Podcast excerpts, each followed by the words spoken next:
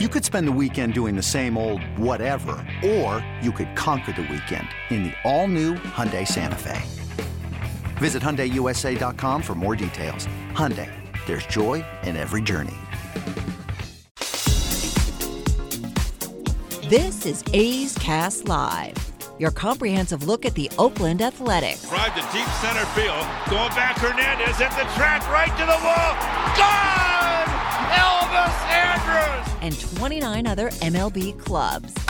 High drive, deep left field. Nino left the building. Guerrero lifts one to left field and gone. Oh, Tani, that was a moonshot out there in the right center. Alonso defends his title, the 2021 Derby champion. Join us as we take you inside the baseball universe from OPS Plus to juiced balls to game changing moments. We have you covered. Spend your afternoon with us next from the town, only on A's Cast Live. Here's Chris Townsend. Want to keep you updated and just just just to, you know, open up the curtain and let you inside A's Cast Live. Things have changed a little bit. No, I haven't been able to get rid of Cody yet, but things have changed a little bit where we have been told because of our background. Obviously, Cody and I came from the terrestrial radio world. What is terrestrial radio? That's radio stations. So I've been on FM, I've been on AM, and I've been doing it for over 30 years.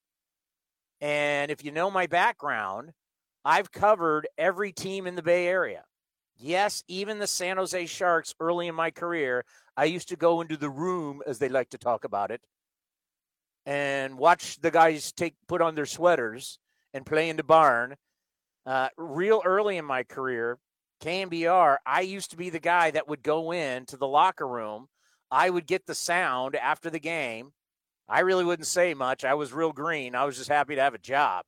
And then I would send all the shark sound back to KNBR. So years ago in the 90s, if you were hearing uh, Owen Nolan or Jeff Friesen or any of those guys post game sound, yours truly got it.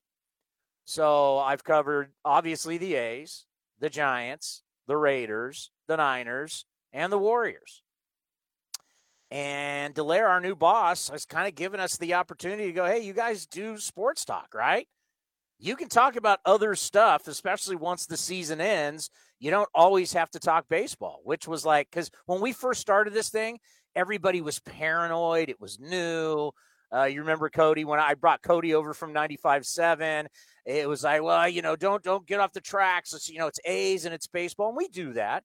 But sometimes it's nice to be able to talk about some other stuff and some interesting stuff. So Cody wants to lead these shows off about what happened yesterday in the Bay Area. 14 seconds. Here comes the pressure. Kyle Harmon buries him with a sack. Clock is rolling. Five seconds. Three seconds. And that's it. That sound courtesy of CBS Sports. Your Spartans with a big win over the uh, winless UNLV running Rebels, but Sparty back to four and four, looking good in the Mountain West. Although the Nick Nash touchdown they scored to the go ahead 27-20, uh, the broadcaster called them San Diego State. So yeah, uh, I wasn't I, I, wasn't thrilled about that, but uh, you know, when you're playing with a backup quarterback, I mean, they should have beat San Diego State, which they lost in overtime. They were San Jose State, we're better than they are, but when you're playing with your backup quarterback, I mean, it is what it is. So to get a win on the road, I don't care. I, you know what I heard in Costco today, which bugs me? I heard these two guys as I was in line to pay for my products. I heard these two guys that work at Costco, and I heard the dreaded, and it always drives me nuts, especially when it comes to football I, I don't know what team they were talking about, but the guy threw out the well, they haven't played anybody yet. And that that is just I, I, I gotta be real honest with you. It's an ignorant comment. Because the reality is you can only play who's on your schedule. And when you're in the NFL, this isn't college football where you make your schedule. The NFL makes your schedule for you. And I don't care who you're playing. You're playing against the biggest, strongest, fastest human beings on the planet. And everybody gets paid. Everybody's a pro. Everybody's a grown man. And anybody can beat you. And when you win on the road in the winning on the road in the NFL, winning on the road anywhere is tough. But winning in the NFL, it's really tough. So I don't care what your schedule is. All right, what do you got next? Because by the way, Cody, I can't hear these. I don't know what the problem is. Like I don't really hear the open. I don't hear the highlights. I don't know why through my computer I don't hear what you're playing. That's really odd. I don't, uh, but you hear the interviews fine, which is interesting. I hear the interviews fine, but I don't hear when you play cuts. All right, what do you got next? Pad save made by Murray, and he's got his own rebound in the corner. Dishes off to Erik Karlsson. Now to Labanc, who actually won the puck on that faceoff. He exchanges, shoots, score! Kevin Labanc, a rocket from the left side, and it's past Murray for a power play goal. The Sharks are up two to one. That uh, sound of Dan Rusanowsky from the Sharks Audio Network. Kevin Labanc, power play goal, put the Sharks up 2 1. That was actually the game winning goal. The Shark, the Sharkies are 3 0. Dare I say, the best team in the Bay Area right now, sports wise uh, as we'll get to the Warriors. But 3 0, they have a back to back today. They're playing Toronto, uh, the Mecca in Canada, but they haven't won crap since the 60s. So uh, Toronto is um, on up next for the Sharks. The Sharks look good to start the year. So what you're saying is 82 and 0 is still still out there. It's a very realistic possibility right now with the Sharks. Um, Undefeated start. Hey, like we say with the A's all the time, start off well and you just start banking these games. Because these games, as I say with the A's, these games count just as much as they do at the end of the season. People don't like to think about that. People like to think, oh, you know, when the A's got off to the bad start and they get whooped by Houston, they're getting beat up by the Dodgers. It's not good. Losing streaks, if you get off to a bad start, you're playing catch up the rest of the year. You do not want to do that. You want to get out to a hot start. It's so funny, like when teams lose early and everybody's like, ah, it's early. And then all of a sudden, the end of the season, you find yourself like four games back. Well, if you didn't play that, ah, it's early, and you got off to a good start, you wouldn't be four games back at the end of the year. You know, if the A's got off to a better start and were consistent, we wouldn't have been talking about can they get the wild card? Can they do this? Good for the Sharks. What about the Warriors? Uh, one second. Sorry. All right. 107 105 Clippers. Warriors have it, attacking the basket to our right. Draymond, one dribble, looks for Curry, can't get it to him. Turns, now bounce pass out to Curry, a deep three. Got it! Oh my goodness! About a step and a half from midcourt gives the Warriors a one point lead with a minute 50 to go. 108 107. Uh, that sound, uh, Tim Roye, Golden State Warriors radio. Warriors with a big win over the Clippers without Kawhi Leonard. Now I completely forgot. I thought Kawhi wasn't playing because of load management two games into the season. I forgot Kawhi partially tore his ACL in the playoffs last year. So no Kawhi for the Clippers, no problem for the Warriors as they win 115. What's up with Klay Thompson? Uh, he'll be back sometime in. Uh, well, no, that's okay. So I get. I'm it's glad. Been way over a year. I'm glad you brought him up because I was listening to stuff on the radio last night, and I saw some stuff on Twitter today. The NBA released their all like their it's the 75th anniversary of the NBA, and they did their 75th 75 best players of all time. So many people are triggered that Klay Thompson was listed as one of the 75 greatest players of all time. Wait, who's triggered? Like a lot, like a lot of national people, like Klay Thompson's on this list. Why? He's not even the best player on his own team. Either he's was a three time. He's a three-time NBA champion, and he's one of the greatest two guards to have ever played the game. Yeah, that's he, undeniable. If you don't think Clay, Klay Thompson's great, um, uh, is is Kevin McHale on the list? I haven't seen the full list. Let me see if they have. Let me. If Kevin McHale's on the list, well, was he better than Bird? Nope. Is Scottie Pippen on the list?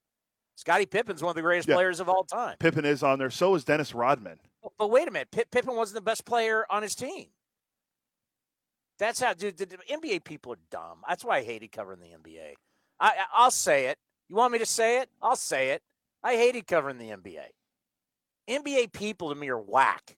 The stuff you hear these people say, they're whack. They, the NBA, like you can find similarities between football and baseball people, you know.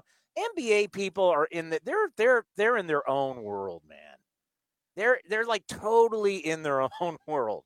I mean, you still got people that want to say Larry Bird wasn't great because he was white.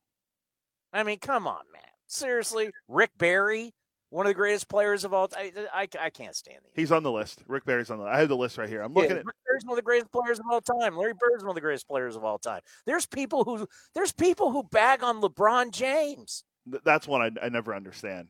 LeBron James is the greatest physical specimen we have ever seen in professional sports.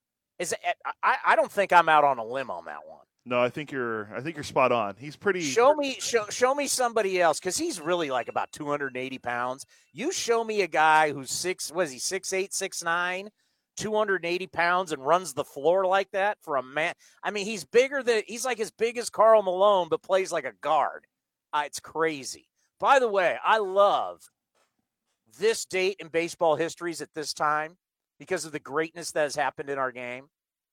So, October 22nd, the Reds beat the Red Sox in game seven of the 1975 World Series, one of the most famous World Series. Remember, there was, there was all kinds of rainouts, and it was at Fenway Park. The winning run came in the ninth inning when Oakland's own Joe, Joe Morgan had a single that scored Ken Griffey Sr. October 22nd, the Braves win game three of the 1991 World Series in the first fall classic game ever played in Atlanta. Mark Lemke hit a walk-off single in the 12th inning to give Atlanta the victory. Everybody will remember this one. Roger Clemens throws the barrel of the shattered bat at Mike Piazza who he had beamed in July of that season. Remember, he beamed him in the head. The Yankees go on to win game two of the 2000 Fall Classic. Remember that? How Clemens just, I mean, he's a nut job. The barrel comes out and he wings it at Piazza, but claims like he thought it was a ball or something. Like he didn't have it. He didn't. His explanation was literally horrific. What if that's the reason why people aren't putting him in the Hall of Fame because he threw the bat at Piazza? Well, I mean, it's, it's, not, it's, not, it's, not, like Piazza didn't have the rumors of uh, doing the steroids either. I know, but hey, but you know what? You, you know what's not fair for Piazza is the only thing a writer saw acne on his back, and that's he never tested. He never. That's the only thing that people have on Piazza is he had acne on his back. Which, by the way, wouldn't surprise me when you're wearing uniforms and you're playing in the humidity and you're a catcher. And I mean, how much do you sweat in a day game when it's, I don't, I mean, the East Coast, as you grew up on the East Coast, Cody, the humidity in the summertime is brutal. You walk out of your house and you start sweating. Can you imagine catching for nine innings in that? Oh, so now you want to acknowledge I grew up there? I thought it was the Midwest. Well, it depends. I use Pittsburgh, whether it's for me or against me. Right now, it's for me, so I will call you the East Coast. Uh, yeah, it's brutal, uh, especially if it rains. If it rains and, and then you go outside and it's it's nice out. Like it rained here this morning, and I went outside and it was eh, okay. It happens on the it happens on the East Coast. It's unbearable, and I can only imagine like that happening to Piazza. I think that happened to me as a kid, and I never took anything. It's just a normal thing. People have acne. People have acne on their skin and on their backs and their shoulders it's it's a part of life. It happens. It's a genetic thing. Uh, well, I don't want to I don't want to be misquoted. I'm I'm not a scientist, um, but I'm sure that I, I, I only follow the science, and I believe everything I read on the internet. So most, I mean, most people, a lot of guys get acne. So I wouldn't be surprised if, if Piazza had it from you know sweat causes stuff like that to happen. So I mean, I'm sure he got it from catching every day in the humidity, especially in New York. Oh, New York in the summertime, brutal. Albert Pujols on this day hit three home runs in Game Three of the 2011 World Series, joining Babe Ruth, who did it twice, and the great A's and Baseball Hall of Famer Reggie Jackson as the only players to do it in the Fall Classic. Now, Pablo Sandoval would do it the next year after that in 2012, but hitting three bombs in one game in the World Series and how about this one? The Cubs beat the Dodgers in game six of the 2016 NLCS to claim their first pennant since, if you guess this, Cody, I'm buying you dinner. The Cubs, when the Cubs, When the Cubs clinched the pennant in 2016, it was their first time to clinch the pennant since this year. 1947.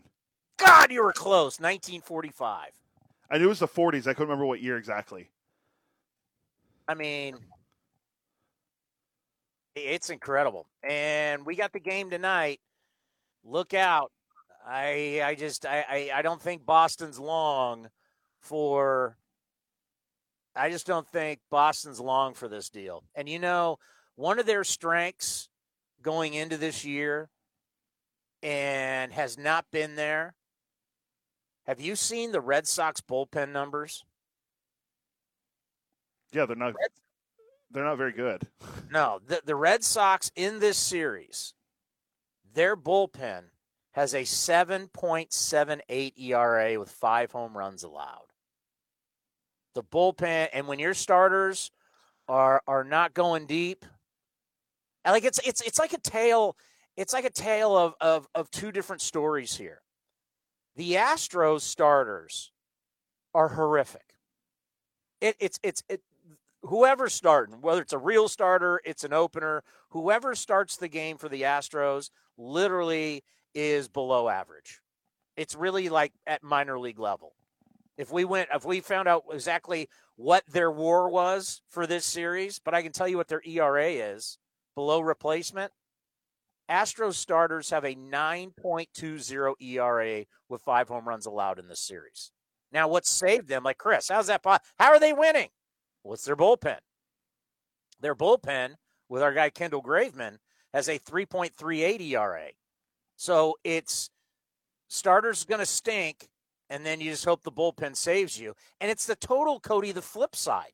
Red Sox starters have a 3.70 ERA while their bullpen has a 7.78. So what happens is is what this is telling you is that the Red Sox start well but it's the Astros who end well. And that is now what playoff baseball. I don't know if this is the future. I don't know if this is what we're going to see every year. I mean, we kind of just got to we got to take last year and this year with a grain of salt. Well, we saw Framber Valdez because this that game happened after our last show. He won eight strong innings for the Astros, so they really didn't have to get to their bullpen. So he he's now the twelfth guy to go at least six innings in the postseason um, after what he did. And you're right.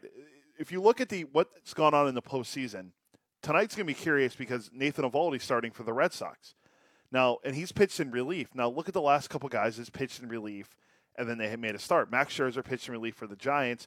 He barely can make it out. Of, he made, what? How many innings did he go? He didn't even go five innings in his next start for the Dodgers. Same thing with Julio Urias, and now you're looking at what's going to happen tonight with Nathan Eovaldi the last two games for the Dodgers and Braves were bullpen games. And you thought, okay, well, the Dodgers should beat the Braves, and then the Braves should beat the Dodgers. It went the other way. The Braves won their bullpen game, and the Dodgers won their bullpen game.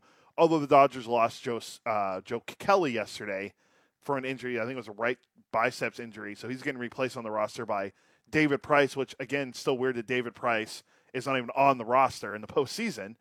But that's just something we have to watch. Now you have to see Eovaldi go up against uh, Luis Garcia, who also got taken out of his start, uh, his last start in game two with an injury. So how long's he going to go tonight? But Houston is playing at home, and that's a that's a distinct advantage for them because they are so good at home. And All righty.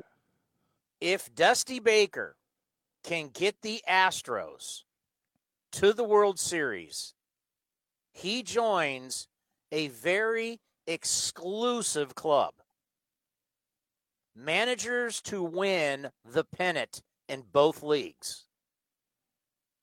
Do you want to crack at it, or do you just want me to give it to you? I, I think I can name a few of them. All right. Uh, Yogi Berra. Yogi did it with the Yankees and the Mets. Jim Leyland. Smoking Jim did it with the Marlins and the Tigers. Dick Williams. The great Dick Williams did it with the A's, the Red Sox, and the Padres. Uh, Sparky. Sparky, Sparky Anderson. Anderson did it with the Reds and the Tigers. Joe Maddon. Joe Maddon did it with the Rays and the Cubs. Who's your really good friend? Tony La Russa. Did it with the A's and the Cardinals. Uh, okay, so what do I have? Six? Um, You got two more. One guy, one guy, one of the guys you're missing manage the A's. There's three different A's on this list, by the way: La Russa, Dick Williams, and this guy. Um, that Al Dark? The great Alvin Dark did it with the Giants and the A's. And your last one, Oh, I have no idea. Joe McCarthy did it with the Cubs and the Yankees. That's a pretty, and I and I do think Houston's going to move on. Unfortunately, um, that's a pretty impressive list. Yeah, that's Joe a who's Mc- who. Joe, Joe McCarthy, Alvin Dark, Yogi Barrett, Dick Williams, Sparky Anderson, Tony La Russa, Jim Leyland, and Joe Maddon. Only Dick Williams, the Hall of Famer, the great A's manager, 72 73. Only Dick Williams, he's the only guy to do it with three different franchises Red Sox, A's, Padres. Yes, and that's why he's in the Hall of Fame. That's that that is incredible. Too bad. Too bad. Uh, Tony wasn't able to do it with the White Sox this year. Too bad Jim Leyland could never do it with Pittsburgh. Um, and thanks, thanks a lot, Barry Bonds. But if, if, if they was able to do that, that list would be longer. But I mean, Tony still has a chance to get there if Dusty No does it doubt, this no doubt. I mean, if, if he, I mean, because he's going to be back next year. It's official. Tony's back with the White Sox next year. So. I could see Tony doing this for the next couple of years. I mean, he's like, I mean, think about it. You're at an age, what is he, 76? yeah, I think he might have he might have just turned seventy seven. To be honest. I mean, what the hell does he have to lose? I mean, he just doesn't want to sit at home anymore. His kids are grown. I mean, sure, he's got grandkids, but I mean, at what point, if you're Tony La Russa, you're like, hell, I'm 77 years old. I got nothing better to do. Why not manage? They're going to have me, and they're they're going to listen to me. And I mean, you, if you saw him in the, if you saw Tony in the final game when um, Abreu got hit by Graveman, and Tony came out, he was throwing more f bombs, and he was livid. He's still got a lot of spirit left. So good, good, good on you. Who's who's to say you're too old? I mean, we I, we had okay. We've all had. If your grandparents live long enough, you start to see slippage. Right? I got to see it with three of my grandparents, where you know the you, you know you know the the brain is spinning but they, they it just it's just not firing on all cylinders and getting that thought to your mouth it's just not sharp like it used to be and they start to slow down we interviewed tony larussa at the end of the season remember the white sox came really really late and tony was as sharp as ever you, you i mean you see when somebody is different I mean, and I'm not bagging on anybody right now, but if you just go back 10 years and look at Joe Biden's interviews and look at Joe Biden now, he's not the same guy. And that's what happens with age. I saw it with my, my grandma, my grandmother, my grandmother who was married to the baseball player Bob Elliott, my grandfather, first third baseman ever to be the MVP, have the MVP trophy at my house right now. My grandmother was so sharp, but by the time she hit like 80, 81, you could just see it's not the same. I did not see that in Tony. So as long as Tony's enjoying it, and as long as Tony has all his faculties and the players are listening to him, I mean, at some point, why wouldn't you want to play for a guy like Tony? I mean, Tony, Tony is a player's manager. He backs his guys. Everybody thinks he's like this crazy hard ass. I don't buy that. I mean, why wouldn't you want to play with Tony? Now, history, by the way, is not on Dusty Baker's side but this team's a different animal. I mean, it's some eh, if where will you put the Houston Astros if they win the World Series? They've been to the the ALCS what five straight years? Five straight, and it's, if they make the World Series, it'll be three out of five. Okay, three out of five World Series, and you win two of them. I mean, this is kind of like, you know, I know the A's won all three and they won three in a row. This is kind of like how the A's run went, right? You know, it was, it was 70, it was 71, 72, 73, 74, 75. I mean, that's, you start getting into some, you know, the big red machine.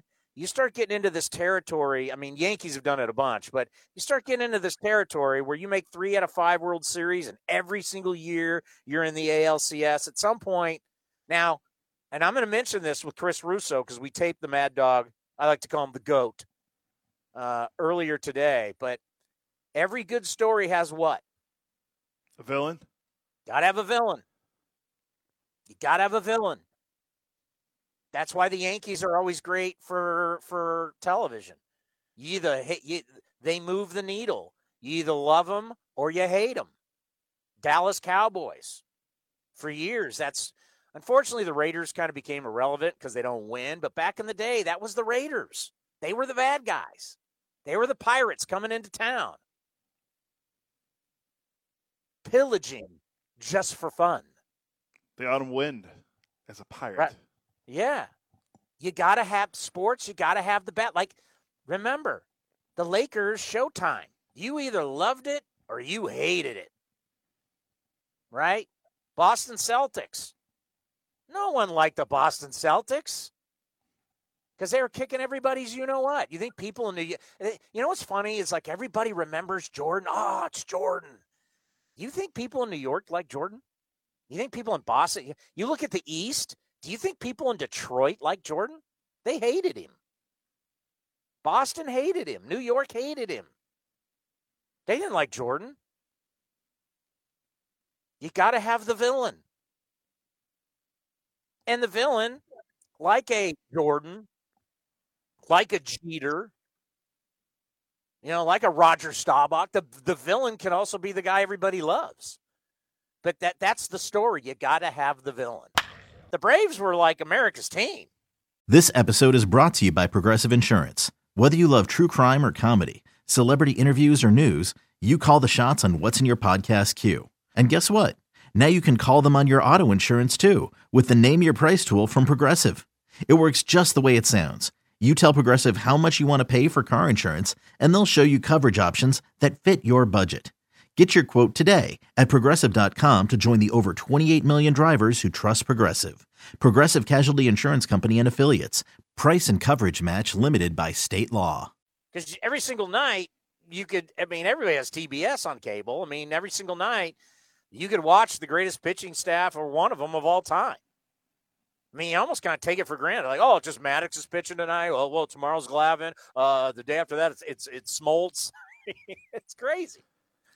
I mean, we talk about all the big three: Hudson, Mulder, Zito. I mean, come on, man. These three guys are in the Hall of Fame.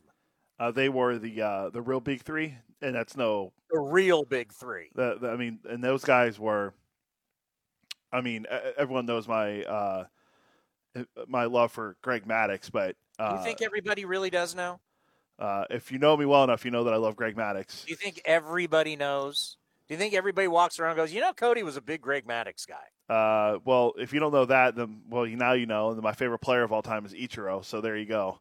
Uh, Ichiro's your favorite player of all time. I just, I just enjoyed watching him play. The arm, the, the, the ability to hit the ball either way. I mean, the guy was an incredible player, and he didn't have to hit home runs to to get people excited. It's like something out of Star Wars. I will be in Cooperstown in 2025 when Ichiro most likely goes in on the first ballot, unless there's. Have you been to Cooperstown? Uh, yes, I went there once. These, uh, like two yeah, months. You're a little kid though, right? I was ten. Yeah.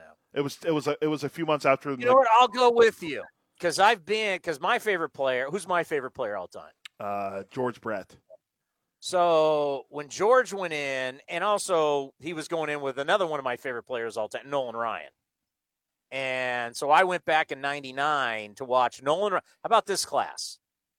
And I wasn't a big, you know, Robin Yount, you respect him. Like he's a great player, two time MVP. See him in the All Star game. I mean, I didn't see a lot of Robin Yount, obviously. I mean, it's not like, you know, when I was growing up, you could really see a lot of Brewers games.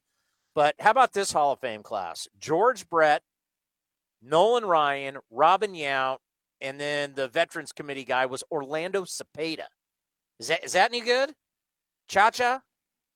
I mean, when you're veterans community, I mean, Orlando Cepeda had an amazing career. That guy was a great player. It's the reason why he's in the Hall of Fame. But Nolan Ryan, George Brett, Robin Yount, that's pretty good. It's one of the most all time attended. It's awesome. You know what I got to see? So we were there the night before, and so you're standing outside the Baseball Hall of Fame, and they have this dinner for the Hall of Famers the night before and everybody gathers around. So it's one the one main street there in Cooperstown. that leads to the Hall of Fame. They just line it. It's like a parade. And every Hall of Famer that time, I don't know how it is every year, but when I was there, they all were in these like little trolley cars. And they all pull up, they get out, everybody takes pictures. It's like the Oscars, right? And everybody gets out. Stan Musial gets out. The late great Stan Musial, Ray Fosse's favorite player of all time. Stan Musial got out and played the harmonica for the crowd. One of the coolest things I've ever seen. You want to talk about living, you want to talk about at that time a living legend. Stan Musial is, you know, when you talk about Hall of Famers and then there's Hall of Famers, he's one of those Hall of Famer, but yet an extra level Hall of Famer, Stan Musial. You mean, you mean, and, the, guy, uh, you mean the guy that had as many hits on the road as he did at home? I mean, his his stats are incredible. His career in St. Louis was incredible. But Stan Musial entertained the crowd playing the harmonica. And as he's playing the harmonica, you can see the trolley cars start stacking up. But who's going to push Stan Musial out of the way playing the harmonica for the crowd? All those other guys can wait in their trolley cars. Stan Musial is performing for the crowd. And I don't even think I had a cell phone. Like it's not like people had cell phones were taking pictures. You know, the, no one was taking video of it. Maybe people had a video camera, but we didn't have cell phones then, right? 99? I don't think I had a cell phone in 99. cell phones were around, but they weren't as big. They didn't start getting big for a couple more years. They didn't have video on them. Yeah, they were like no. those crappy little flip phones. They don't even think I don't even think they were flip phones yet. I think that, I don't even think we were that evolved yet. Yeah, because I was the original when I was doing the morning show on KNBR, which I think I started like in 2000. I, I was the Cingular Wireless guy. And they sent me a new phone every month to promote. I had the very first Blackberry. Do you know what color the very first Blackberry was? Blue. It was blue. I had a Blackberry. No, I had a Blackberry, not then, but I had one. That was my first smartphone. But the very first BlackBerry was like a was like a square, and the screen was was permanently kind of flipped up. So it was like you couldn't. It wasn't flat, so it was tough to put it in your pocket. But I had the very first BlackBerry. All those phones, so they'd send me a new phone every month. All of them would be broken within a couple weeks. They were terrible. They were so poorly made. And I was like, Chris Stanley for Cingular Wireless. Da, da, da, da. I've had the same phone number. That's why I probably get more spam than the average person. I've had the same phone number since 2000. Think about that. Basically, what? 21 years. 21 years with the same phone number? How many times do you think my phone number's been sold on a list? Oh, yeah. Probably a lot. I mean, uh, if you if I think about it now, I got my first cell phone in high school, uh, but I think I've had the same cell phone number since 2004 or 5. I bought my wife her first phone when we were dating. See, it was see, this tiny little kind of flip thing. It was only for emergencies, like if something happens with the car. She had like 14 hours on it that she could talk, but you had no one to call because not everybody. I mean, who are you going to call? No one's got a phone. You're talking about either phone cards or track phones where you have the, you can remember when phones you had a you only had like you only had a certain amount of time. It's like yeah, you have 14 you have 14 hours, and once those hours are up, you can't use the phone again until you yeah. you buy more minutes. but then, like, you used to have those old, like, either drug dealer or military, those brick phones that you would see, like, on Miami Vice that people would have, like, in their car. Yeah. And I, I, I, I don't even know what it would cost to uh, actually, I mean, it cost it was like some crazy amount per minute but like rich people like to show off these crazy huge phones. You're, do you ever watch Miami Vice back in the day? Yeah, I know what you're talking about. I, I like one of my favorite movies to watch is The Fugitive with Harrison Ford and and um um why am I drawing like Harrison Ford and uh, Tommy Lee Jones. And in the movie, Harrison Ford is a doctor and he's driving in his car. The movie's filmed in like 1993. He's driving around with a car phone. They had car phones back then. Like literally, the phone was in your car. But just thinking about back then and like it was in the that 80s. big brick military looking thing. No, his was, but those phones were around. But his was actually like it was like a, it, it was actually it was like a, it wasn't even hands free. It was just in the car. But yes, the military looking ones, they were like literally from your ear down to way past your chin. That's how big they are. I know what you're talking. About. I'm surprised that with the way that um everyone does these uh, trends now on TikTok. I'm surprised those phones aren't back yet. To be honest, with with how everything's going, but I was looking at that Hall of Fame class for 2025 And the first year guys, uh, there's not many that are going to get in. There might be Ichiro might be the only guy that gets in. The only other guy that could go in with him on their first ballot, I doubt he goes in the first ballot. The only other guy that could be there is CC Sabathia. Ooh. He's a very compelling case. Ooh, I, am a big CC guy. I if I have a vote, I'm voting for him. So here's the guys that are. That guy, you know, you know what he's got. He's got it. Yeah, he was. I, I, I, I will, I will forever love me some CC Sabathia. What he did in Milwaukee, going in a free agent year, that man's got a heart of a lion. A heart of a lion. King of the jungle. That man took the ball on three days' rest over and over again heading into a free agent year. No way Scott Boras is his agent. Scott Boras would have freaked out. Maybe he is. I don't know. No, it's not. His current agent is Roc Nation. But it, there's no way. I mean, he went into a free agent year and said, "I don't care. I'm about winning." And because he did that, he got paid. The Yankees went, I want that guy. That guy's a bull. I want him. And I know as he got older, like everybody else, you start to lose the stuff. I'm voting CC Sabathia. If I had a vote, yay or nay, first ballot, you're damn right I'm voting for CC Sabathia. And I'm not playing the Vallejo local kid. That's not, that's great, but that's not why I'm voting for him. I'm not playing Bay Area Homer. I'm voting for CC Sabathia because he's got, he's got the will. I love, what I saw, what, what he did in Cleveland, then in Milwaukee, and then, of course, Yankees 2009. Uh, wouldn't you vote for him? Oh yeah, I told you I, I'm in love with what he did with the Brewers that year when he came over. I'm looking at those numbers this year from that year. On with three days rest, he did, he only started three games, but on four days rest. So, literally, he won. He started the day early. That's he did it 18 times that year. Eight, 18 times. He was nine and four with a 271 ERA, 127 strikeouts over 136 and a third innings. The, the and the Brewers got into the Brewers get into the playoffs that year? Yeah, they did. They got into the playoffs that year, and C, and then CC signed that big contract with the Yankees a year later. So those are just those are two of the guys, and then some of the guys that are still on that that could still be on that ballot. Uh, Billy Wagner, who I think should be in the Hall of Fame. Um, Manny, I, I, have no problem with that. Manny Ramirez is on there. He, he's not getting nope. Scott Rolen is a compelling case too. Uh, fringy. He's fringy for me. Uh, Omar Vizquel is not getting in. No. Um, it's not because of what he did on the field. Uh, Andruw Jones is also an interesting one, but I don't. No. I, Hall of Famer defensively. Uh, no. Todd Helton, I think he's a very good player. I don't know if he gets in. God, his stat, it's the Coors Field thing. I mean, his stat, if, if, if he did what he did, let's just say pick a town. Florida. He's a Hall of Famer.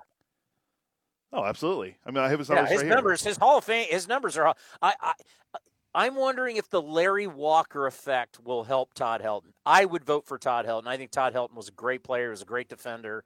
I would, I would vote Todd Helton. Good quarterback at Tennessee, and then Peyton Manning came along. Uh, and then you got a couple guys like Andy Pettitte, your guy Bobby Abreu, uh, Hawks, no, no. Hawks favorite, Hawks favorite pitcher of all time, Mark Buehrle. No. and then like Torii Hunter and Tim Hudson. Then A Rod will be in his fourth year. Torii Hunter, by the way, Hall of Fame guy. Yeah, he's a good guy. Uh, Torii Hunter's a hell. Let, let, let me get let me let me give you something that when you look at CC Sabathia's numbers, if you don't respect this, CC Sabathia showed up in Cleveland at the age of 20 years old. Okay? CC Sabathia went 17 and 5 at the age of 20 years old in 33 starts. I want you to think about that. He's 20 years old and he started 33 times. I'm going to go over his game started. Forget wins, forget ERA, forget all that stuff. He went, these are his starts 33, 33, 30, 30, 31, 28, 34, 35, 34, 34, 33, 28, 32. Had the issue had the issues with alcohol, so he had a shortened season in 2014. Comes back 29, 30, 27, 29, and then at the age of 38, 22. CC Sabathia averaged over 30 starts for his career a year for 19 years. I want you to think about that. Did he win a Cy Young? Yes. Was he an All Star? Yes. Did he get MVP votes? Yes. But the most important thing that you can do as a starting pitcher is take the ball every five days, if not four or three days. CC is one of the most reliable starters in the history of the game, especially in modern day baseball. That's not a debate. If you can find somebody of his equal, look at all those 34, 33 every year from the time he's 20 to the time he's 38. He's taking the ball every single turn. Do you know the value in that? Right, Cody? That they're, they, I don't even need to go to any analytics. That's the thing. CC Sabathia took the ball every year over and over and over again, and there's a tremendous value in that. I think that what he's done over his career is incredible. And it all for me again, it always goes back to his career with what he did with Milwaukee and the ability to start 30 games or more every single year. I remember watching one of his first starts as a kid when he played. It was they were on Sunday Night Baseball when he was with Cleveland, and I remember that and he wasn't going by CC then. They were actually calling him by his his given name, which um, is what is his given name? It's uh, no idea. It should be on his. It should be at the top of the baseball reference page. Um, I can tell you made 260 million. Carson, uh, Carson Charles Sabathia.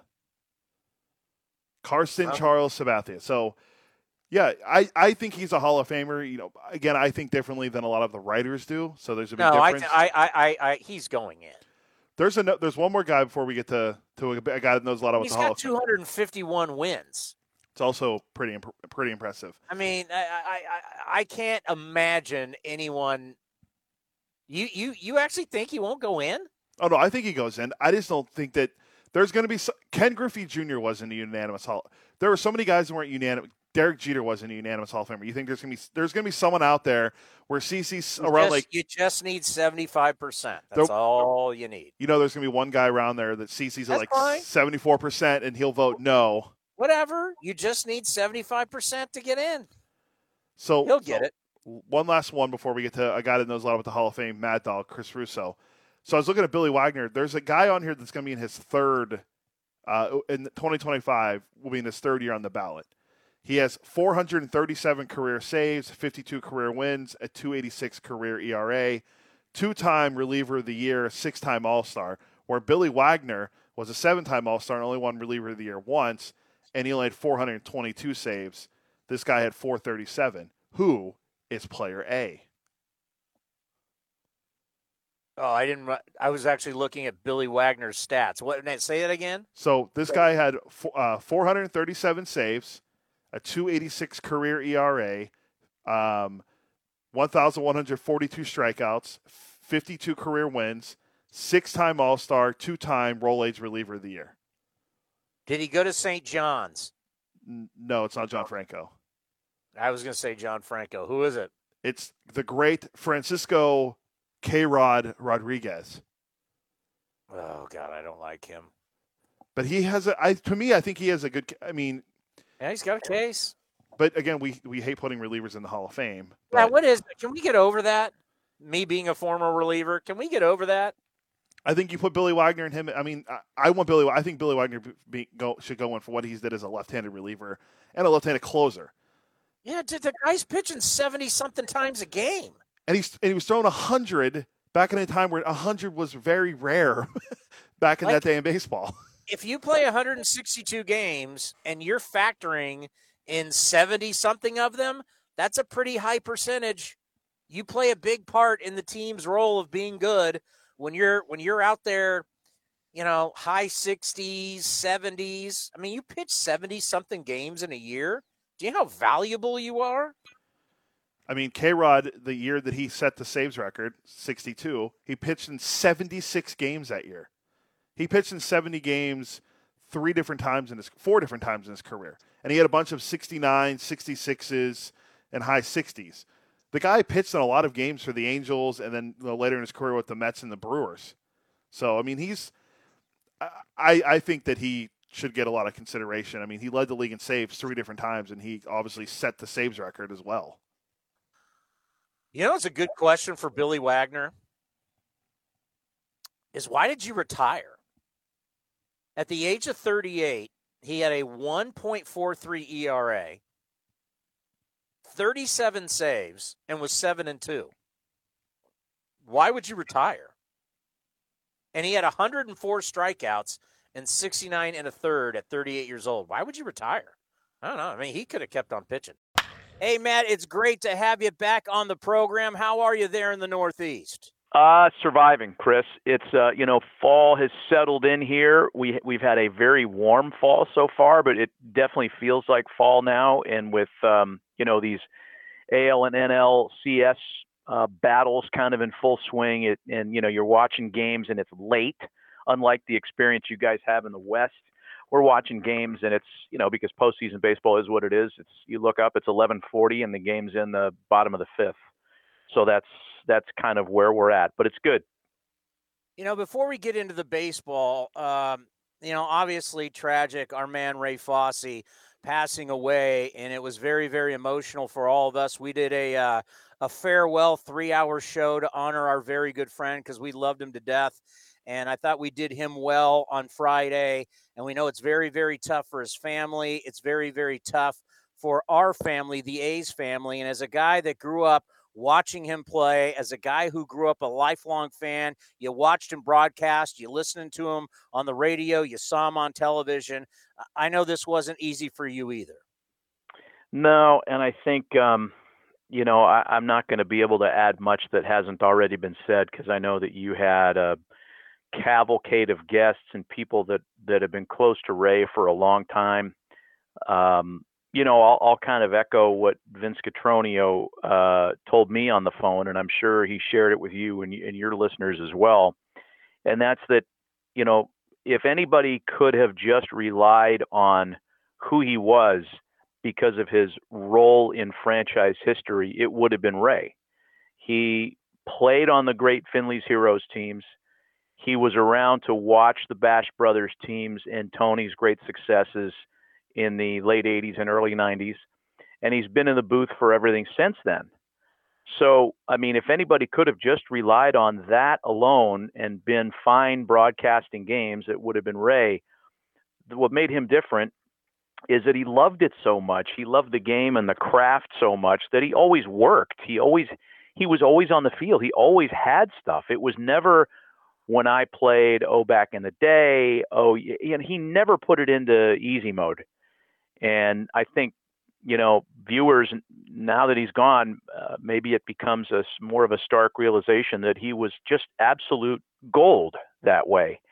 Um, and boy, it's a short list of guys that occupy that kind of role with their franchise, who who went seamlessly from player with exalted, you know, vintages of the team to broadcaster. Keith Hernandez with the Mets is in that category. There's there's just a few of them, man, and and we lost a good one. And um, I think everybody is uh, still in a little bit of a state of shock and saddened by it. And the fact that we're never going to see him again is um, is awful. And um, I know he'll be remembered fondly forever. And uh, I'll miss the guy too. I still have texts and voicemails from him, and uh, it's um, it's it stinks. It's really sad, but uh, we'll remember him for being a great guy and a, a just a, a, great part of the franchise history.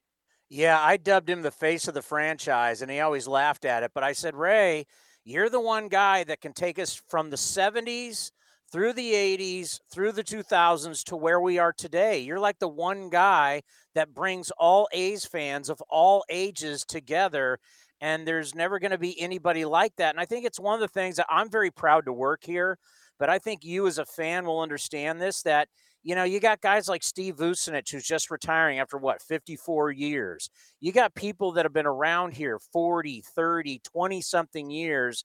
And you go to other sports organizations, I don't care, NFL, NBA, hockey, we're just different than everybody else. It is like a tight knit family. And I think that's kind of what makes the Oakland A's who the Oakland A's are. And that's what you grew up loving as a kid. Yeah, man, it's true. Uh, those guys, those characters that can um, spin the stories and confirm or deny things that we've heard and read about. I mean, I'll, I'll give an example with Ray, and I think I, you and I had talked about this on one of your shows previously the story uh, of the A's World Series celebration party in '73 when um, at my uncle's restaurant in Alameda, uh, the A's were together with their wives, and um, Campy was a little pissed off that Reggie won Series MVP honors, and they everybody had some cocktails, and Campy ended up grabbing a knife that was on the table and made a lunge at Reggie. I mean, good lord, like this is the kind of story we need confirmation on. And Ray confirmed it for me. He was the guy you could go to. Hey, Ray, did this really happen? And he'd tell you he didn't want it broadcast necessarily because he respected his teammates and didn't want stuff on the street, but he'd share things with you personally. And I asked him about that. He's like, "Yeah, it happened." I was like, "Oh my god," because I think I think he and Joe Rudi were two of the guys that had to pull Campy off of Reggie. I don't think he was going to murder him with the knife, but he, you know, he made a move at him like, "Hey, I'll cut you," like one of those. I mean, that stuff's great. Those A's teams would have been the worst with Twitter. Twitter would have ate them alive. Could you imagine? Uh, everything would have been, all that stuff would have been shattered with Twitter. The way it is now, by the way, too. The current current uh, nomenclature does not escape the ravages of Twitter. But God, those teams would have been, you're right, destroyed. You know, you, you talk about being uh, on the East Coast and these games. I mean, seriously. I mean, that one day where there's three games, I sat on my couch. I said, I'm going to watch all three of these because, of course, I got to talk about it it was like over 12 hours of sitting on my couch. I mean, these games are anywhere from almost four hours to well over four hours. And with all these walk offs, Matt, it's kind of like you can tell people, hey, just tune in for like the last 45 minutes, and that's all you need to know. Yeah, kind of like watching the NBA every night, right? Just watch the last five minutes of clock expire, and that's the, you're you're good on the game you know the the the common uh, enemy, and it's wrong. I, I, love shooting holes in this when I have uh, an opportunity to, as I do with you. A lot of people attribute the length of postseason games to the extra time on commercials, and true, we're talking about an additional 30 seconds. You go from just under two minutes of a commercial break to just over 230, so that does add up. But it's the way the game is played that adds to that length the only series that's kind of moved along like normal baseball should is this Braves Dodgers series. The Giants Dodgers series, the Rays Red Sox series, what's happening now with the Astros and Red Sox. I mean, you look up and it's full count city. Every plate appearance seems to go five plus pitches. You got guys stepping out, you got guys stepping off. Um, you know, the three batter minimum really has not expedited pace of play the way a lot of people, including myself, thought it would. So, yeah, it's the way the games are played. And you really can't complain about it the way you'd like to because everything's at stake here. This is the postseason. So, I'm not going to begrudge a guy working slowly on the mound in a game where everything is hanging in the balance. Now, if it's May 29th and it's a six run game and he's doing that in the bottom of the eighth inning, now I have a problem with the guy. But in the postseason, everything's out there and the games just take a lot longer. Well, I'll tell you this, and I said this before this series because being here in the Bay Area, everybody was like, well, whoever wins between the Dodgers and the Giants, that now becomes the favorite. And I went, whoa, whoa, whoa. There is a hot team coming to the postseason, and that's the Atlanta Braves. And we got two really good friends on that team who are longtime A's and both come on this program. Whether it's my guy Ron Washington or who we just had last week, we had Walt Weiss on, who I know you're very fond of. We had Walter Weiss on right before the series, and both of them said, Look out, this team has come together. And here you go. The Atlanta Braves are heading to LA up two zip. Yeah, man, they're a live dog right now. I was one that thought if they could steal game one, they had a puncher's chance. Uh, not too many people gave him a chance to beat Scherzer yesterday, but man, he's worked a lot this postseason, and he didn't get through five. Um, it was a matter of one swing that expedited his day. Everybody thinks as soon as Julio Urias comes into the game, it's going to be game six of last year's World Series all over again, where he takes you the rest of the way and shuts out the opponent to win. That didn't happen. Uh, and then the matchup that ended the game, man, Eddie Rosario versus Kenley Jansen, that was not a good matchup for the Dodgers. As good as Kenley is, uh, Rosario's hot. He's hitting everything. He's kind of the Braves' answer to Kike Hernandez, who's hitting everything right now. By the way, Kike Hernandez, I just read this today. He could go 0 for the rest of the series. Oh, 0 for tonight, rather, because tonight's the night. He could go 0 for tonight and still set a major league record for the most hits in six straight games in a postseason. He's just he's a different guy right now. So yeah, there's great performances happening. Uh, the Braves are live dogs, which I think everybody in the Bay Area is happy about because nobody in uh, in Northern California wants to see the Dodgers move any farther. It's been a lot of fun so far. No doubt. And then you just got two beasts in the Astros and the Red Sox heading back to Fenway Park, which you know, Ray Fosse would say all the time, maybe the toughest 27 outs to get, home team or road team playing at Fenway Park. Yeah, yeah. Tonight's going to be a huge swing game. Um, it's a weird one. Uh, E-Rod Eduardo Rodriguez had a really his last one was really good. His first postseason appearance this year was not.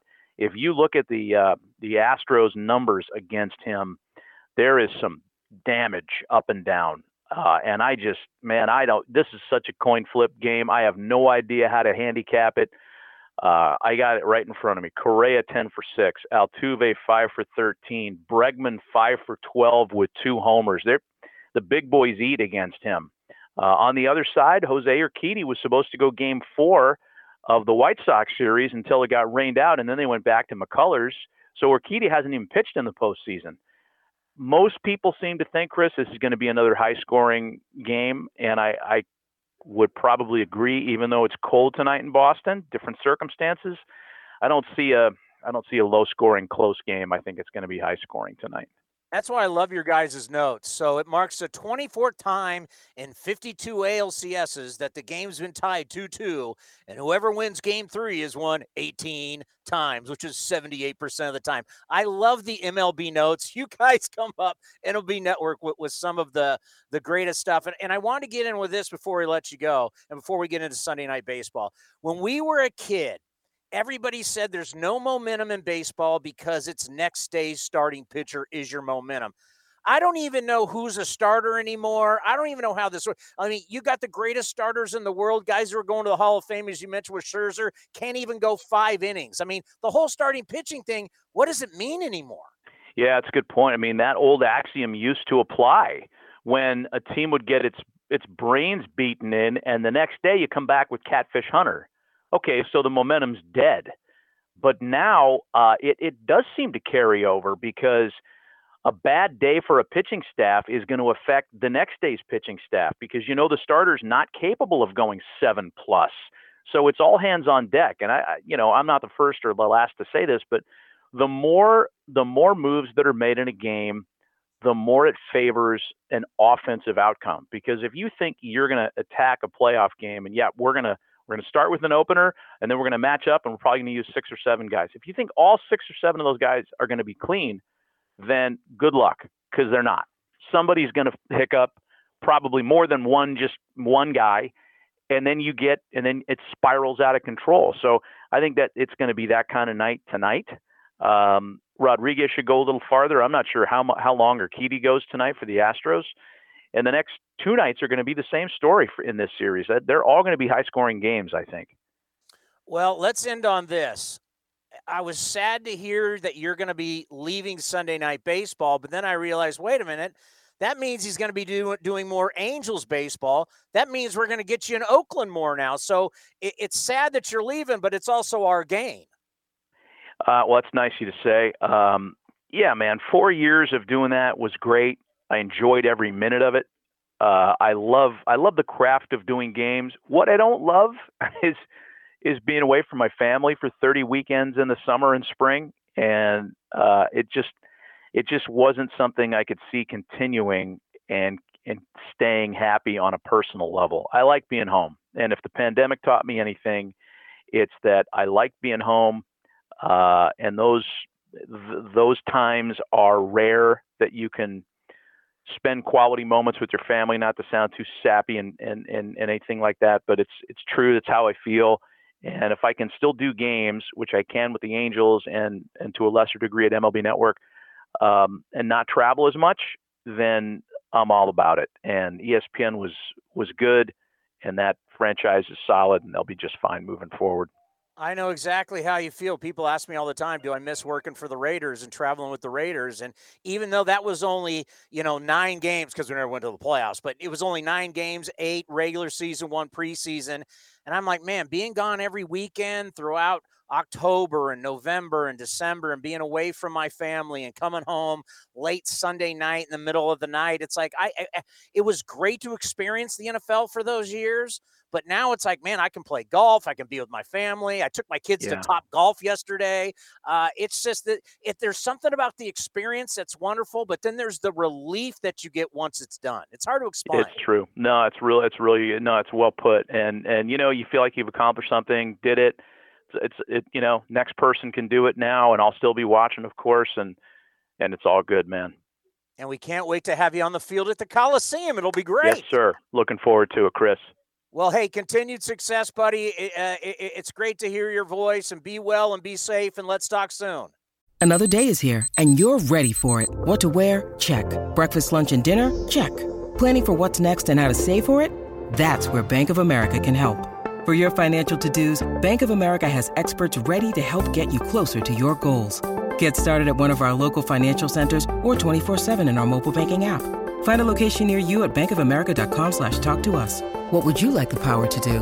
Mobile banking requires downloading the app and is only available for select devices. Message and data rates may apply. Bank of America and a member FDIC. Chris, thanks, man. Always good visiting with you. Thanks, bud.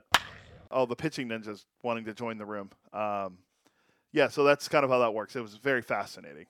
Rob Friedman, the pitching ninja. Is he joining via camera or just by phone today? I think I'm on camera. Oh, there he is. What's happening, my man? Five you of my good-looking face. Come on, man. Are you? Is that the A's pitching ninja? It hat? is the A's pitching ninja hat. I'm wearing it just for y'all. I want to tell you the other night, Friday night, San Jose State, San Diego State. Uh, game. Eh, I'm coming down towards the end of the game. Guy turns around, has a has the uh sil- it, it was like the gray pitching ninja hat, and I go, pitching ninja. And the guy goes, Yeah, you know? I go, Of course I know. yeah, come on. We go back a long way. Who doesn't know who the pitching ninja is? Yeah, exactly. So what have you thought so far the pitching in the postseason? I think it's been I mean, it's been phenomenal. It's keeping me up late, for one. I mean, I don't get the luxury of being on the West Coast, so it's tough. Yeah, well, yeah. I mean, I mean, for you guys, I can't imagine when these games are four hours, four and a half hours. I mean, we're cool because it's ending like at like you know like ten o'clock. for you guys, you got to stay up all night long. I know, but it's been great. Like, what do you think? I mean, I've been having a lot of fun. I just, I just four hours is a long time. You know what I mean? It it's just, it's just, uh, and I understand. I I understand guys are trying to win games. Like I get it, and everybody. We don't even know my whole thing today has been I don't even know what a starter pitch starting pitcher is anymore. I mean, we I I asked Cody this, I'll ask you. If you had to set for every game, let's say it's an actual true starting pitcher, what's the over and under you would set if you were Vegas on innings? Yeah, I mean it's like four or five right now, right? I mean it's uh it's tough. Well, I mean, but everybody's pushed to the limit, so they're like giving all they can in little bursts, I guess, and you know, the Dodgers have a really deep bullpen. The Braves bullpen's been real good.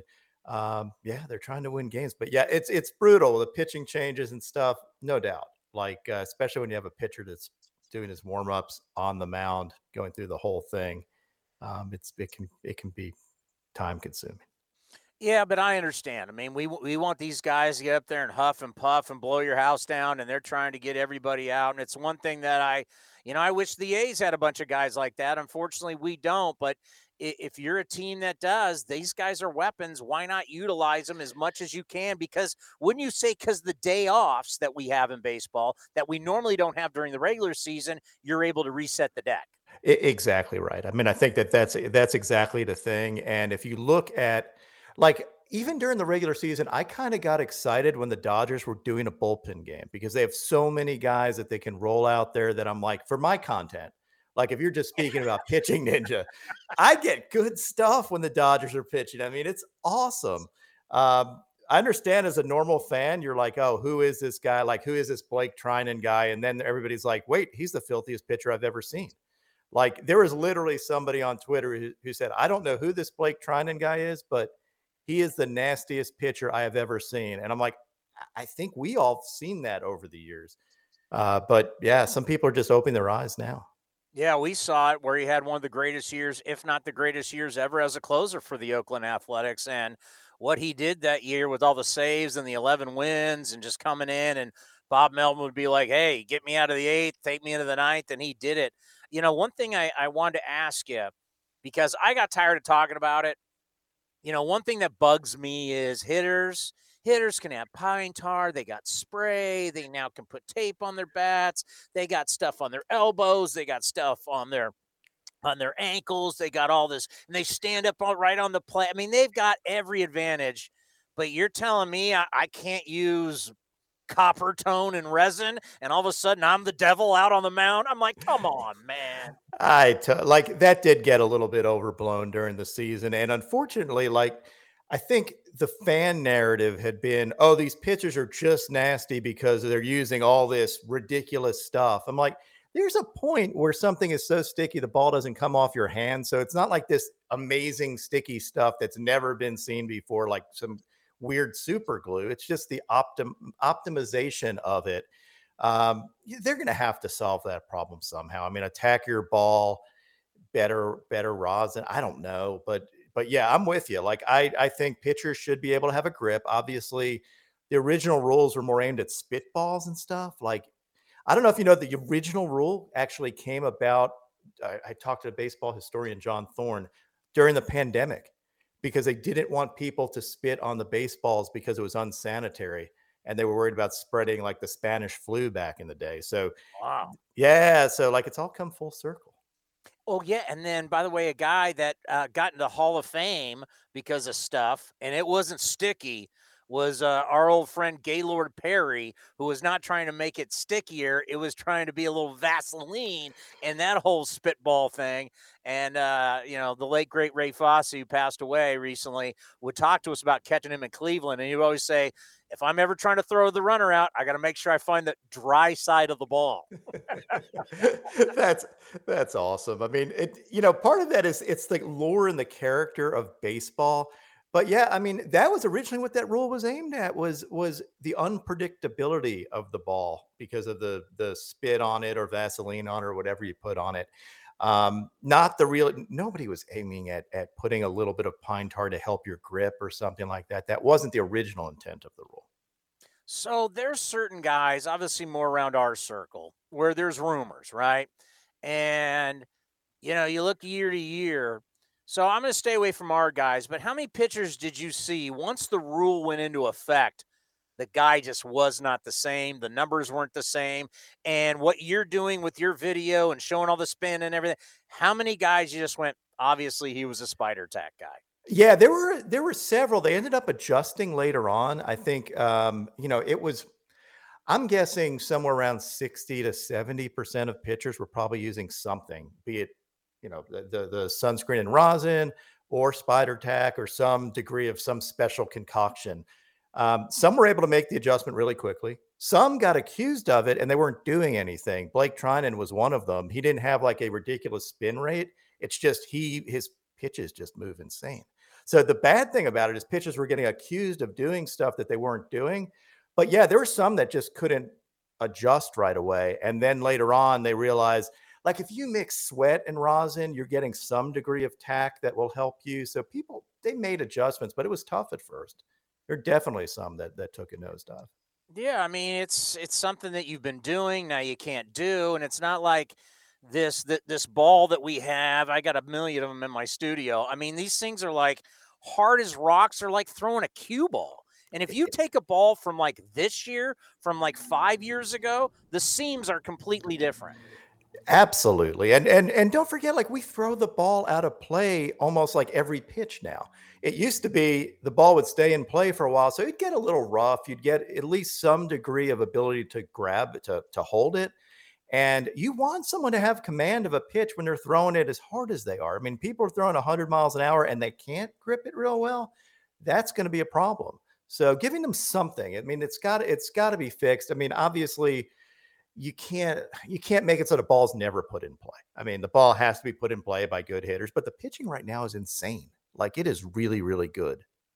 How do the hitters then catch up to the pitchers if the pitchers are so far ahead of the hitters? Yeah, that's that's the next thing. Like I think it's a bunch of different things. Um, some visualization, so the ability to either reconstruct what a pitcher is doing through pit, elaborate pitching machines and and uh, and things like that to help you visualize how the pitch is coming out of a pitcher's hand. Then just being able to pick up on what the pitcher is doing. So advanced scouting and looking at how the pitcher's tipping the ball. Everybody tips something. Like it's very hard to not adjust your hand in some way or look for a window. And it's just you you've got to know, you've got to have a better idea of what's coming in order to to hit these guys because it's it's brutal if you're a hitter. Yeah, they're talking about neuroscience and, looking at guys' brains and how they test out and reaction time and everything. And can, can you can you put the goggles on the guy so he can visualize the pitcher and see the pitcher and 3D and all that kind of stuff? I mean, that's kind of where the game's going. If you're gonna, because if you're gonna catch up to 100 miles an hour and then not flail away a slider. I mean, it, your reaction time is just it, it's incredible. And because people think, oh, 50, you know, you, you think about where the mound is, you're like, no, by the time this six four guy comes down the hill and releases it, you've got like no time. You got to think now and swing. Oh, absolutely. And with not knowing if the pitch is going to move 20 inches one way or another, um, or a difference of 10 miles an hour due to a changeup, like it's brutal. And yeah, they're going to have to, I mean, it's going to be a bunch of different things. I think there the next wave is something like that, as well as understanding how to scout deception as a pitcher, because you'll see hundred miles an hour out of you know one pitcher isn't the same as 100 miles an hour out of another guy and it's exactly what you're saying like some are closer to the plate some hide the ball longer some just have a quirky mechanic that you just can't pick it up and and i think there there needs to be you can study extension. You can know where a pitcher's releasing it, but knowing what makes them deceptive other than that, I think that that's going to be probably the next frontier along with visualization from the hitter. 60 feet, six inches. Do they need to move it back? I mean, like if I wasn't a pitching guy, I'd say yeah, but I but being one, I'd say no. Um, like hitters have to deal with it and learn to figure it out. Is my you know that that's what I'm going to go with. But you can make the argument. I mean, sure. I, some of the pitches may be nastier though. Like if you give a pitch a little bit longer to break, maybe it's harder to hit in some ways. Fastballs, no, but uh, but other pitches maybe. So I think there may be just uh, like disproportional effects of doing that, and maybe command. Maybe the game gets more boring because there's more walks. I don't know. Well, it'd be weird too to say and be in that conversation. I mean, you you literally as, as baseball you need to whatever diamond you're going to do this at you would actually need and you probably wouldn't do it at a diamond you'd need to have this open field with a fence around you but you'd have to like okay 60 feet 6 inches all right let's go to 61 feet 61 you'd have to have all these mounds next to each other and kind of see like what really works and what doesn't like what's too far back what what it what isn't enough like, and you have these pitchers throwing, you're right. I mean, you could be flipping up some crazy breaking balls from maybe 62 feet. Absolutely. I think, you know, who knows? What do you think about things like, uh, obviously the umpiring is something that people complain about all the time. I was wondering oh, what you don't think. even get me started. Yeah, yeah, I know. Like, that's probably the other next frontier. I was talking to uh, Alek Manoah about at least giving the umpires some way of visualizing the strike zone better than they do, like some kind of VR glasses where they can at least see an outline of the strike zone and see if the ball, in their opinion, is passed through. It's still their judgment at the end of the day, but they can at least know what, you know, a 3D image of the strike zone. I don't know what the answer is, but I know it's been frustrating for fans, either check swings or just balls and strikes. Well, I can tell you this I'm 49 years old. I turned 50 in March. And for the first time in my life, I'm starting to look at my phone a little bit. I'm starting like when I read, I'm like, I'm starting to, I'm starting to notice it like a little bit. I can't imagine a guy who's 62 years old or 65 or whatever behind home plate and he's got to decide with these balls coming in 100 miles an hour, striker ball. I mean, it's got to be really, really tough. And we see on a nightly basis, and, and, they're grading them out on Twitter now, and you're seeing it. Some guys are just not good. It, that's totally right. I mean, I think some guys just aren't very good, and it's very frustrating to see the inconsistencies. And uh, you know, when you have every every bit of the game now, there's analytics behind it. There's a whole bunch of you know next level stats. The one thing that's a wild card is the umpire. Then, right? Like you can have the greatest plan to go at a hitter, and if the umpire isn't giving you these pitches that should be strikes, it's frustrating. If you have a game end on a on a check swing that maybe wasn't a swing, it's frustrating. And everybody keeps talking about all that instead of talking about the game itself.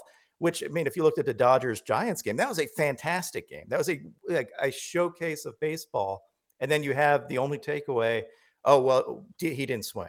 Like everybody should be talking about the incredible pitching and the just the quality of play instead of that. So it does need to be fixed somehow.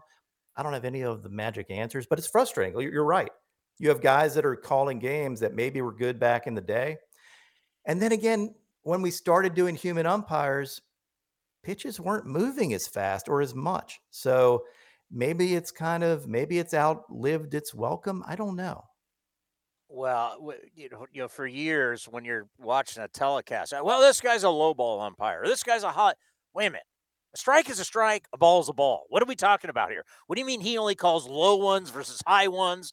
I mean, you need to utilize the entire strike zone. And I think that would also help hitters, right? Because if you have the electric strike zone, you're going to know every night what your strike zone is. Absolutely. An electric, like, look at what tennis does with Hawkeye. Like, you know, is the ball in or is the ball out? You know, every guy would have his strike zone, and every night that would be your strike zone. It's not going to switch. I think that would definitely help hitters because they would know which is going to be called a strike, which is not. Because as you mentioned now, it's a floating strike zone. It can be a, a strike in the first inning, might be a ball in the eighth inning. You make a really good point. And the other thing you'll hear from fans is, well, the hitters just got to adjust. If they like the hitter, if you're adjusting to some of these pitches and you're swinging at something that's three inches off the plate because you're adjusting to the fact the umpire may call it, yum, you're dead meat.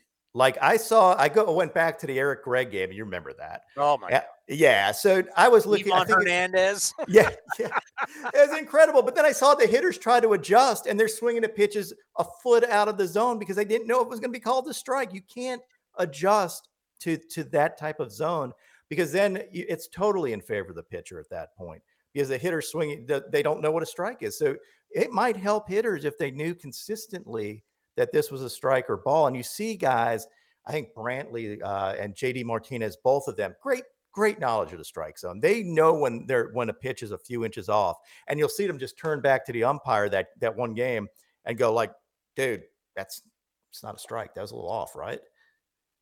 And probably the worst thing for these umpires now and it started with just a few you know certain cable networks had it not all the local teams have it now everybody's got it. After every single pitch we're showing you the box what is a strike? And i know in our games you'll see the ball's a little high or a little low and our hitters are going and you're going it's not a strike. We're able to evaluate it every single pitch now. And the thing that i laugh about is mlb.com which is owned by major league baseball and you can follow the game and you can follow their it's their pitch tracker and you can see hey this call affected the game. This ball strike call affected the game and i'm seeing on your technology it was a bad call and it's your technology. Absolutely and is it fair even to the umpires to have like we've gotten to a point now where we can judge them and that's awesome like we we have video review of plays because the fans at home are seeing now the same thing the umpires are seeing and they can fix their calls why are we why are fans now able to second guess the umpire? At least give them that view. At least give the umpire an idea that same that we have. Like it's accurate. You know about where the at least the edges give me the corners of the plate right? Like that doesn't move. I understand up and down maybe there's some subjectivity even though there's not in the rule book. Certainly the corners of the plate there aren't and you should be able to 100% nail that every time. We can send you know you have self-driving cars you can't figure out where the strike zone is like come on Elon Musk is taking people, he's taking William Shatner into space, and you can't figure out the strike. Yeah, right. Like, come on. Like, we can do this. This, this, that part doesn't move. Home plate does not move. We can figure this out and make it fair. Like when we were kids, what did you use as a, you use the strike zone, you use the garbage can or something like that. You painted on the garage. Absolutely. You, know, you, you, you had the box in the garage, and if you stood up and I hit it in the box, it's a strike. No one could debate it. Exactly. And and and that's the thing. So now all we're asking is some some way we have the technology. Fans shouldn't be able to say this umpire stinks because we can see it. Give the umpire this. If the umpire wants to screw somebody, I guess they still can. Um, you know, unless you make it officially that that it has to be the automated, whatever the automated zone calls, it's it's a rule. Maybe you give the umpires some degree of discretion, but at least give them the ability to see what we see. No, that's always my favorite. When the strike zone gets a lot bigger on getaway day. Right. All of a sudden the strike zone is bigger. And you know the thing that gets me, you know, growing up pitching and all the way through college, all we were taught is throw the ball down in the zone, build a house down below. You build your house down below because with metal bats, you pitch up, you're you're dead. So nowadays, because everybody wants launch angle, it's better to pitch up. But these umpires for so many years had lower strike zone. They miss these calls up. The pitchers need to get these fastballs up because, you know, everybody's trying to get under it and launch it and hit it out of the ballpark. That's the one defense I have against that.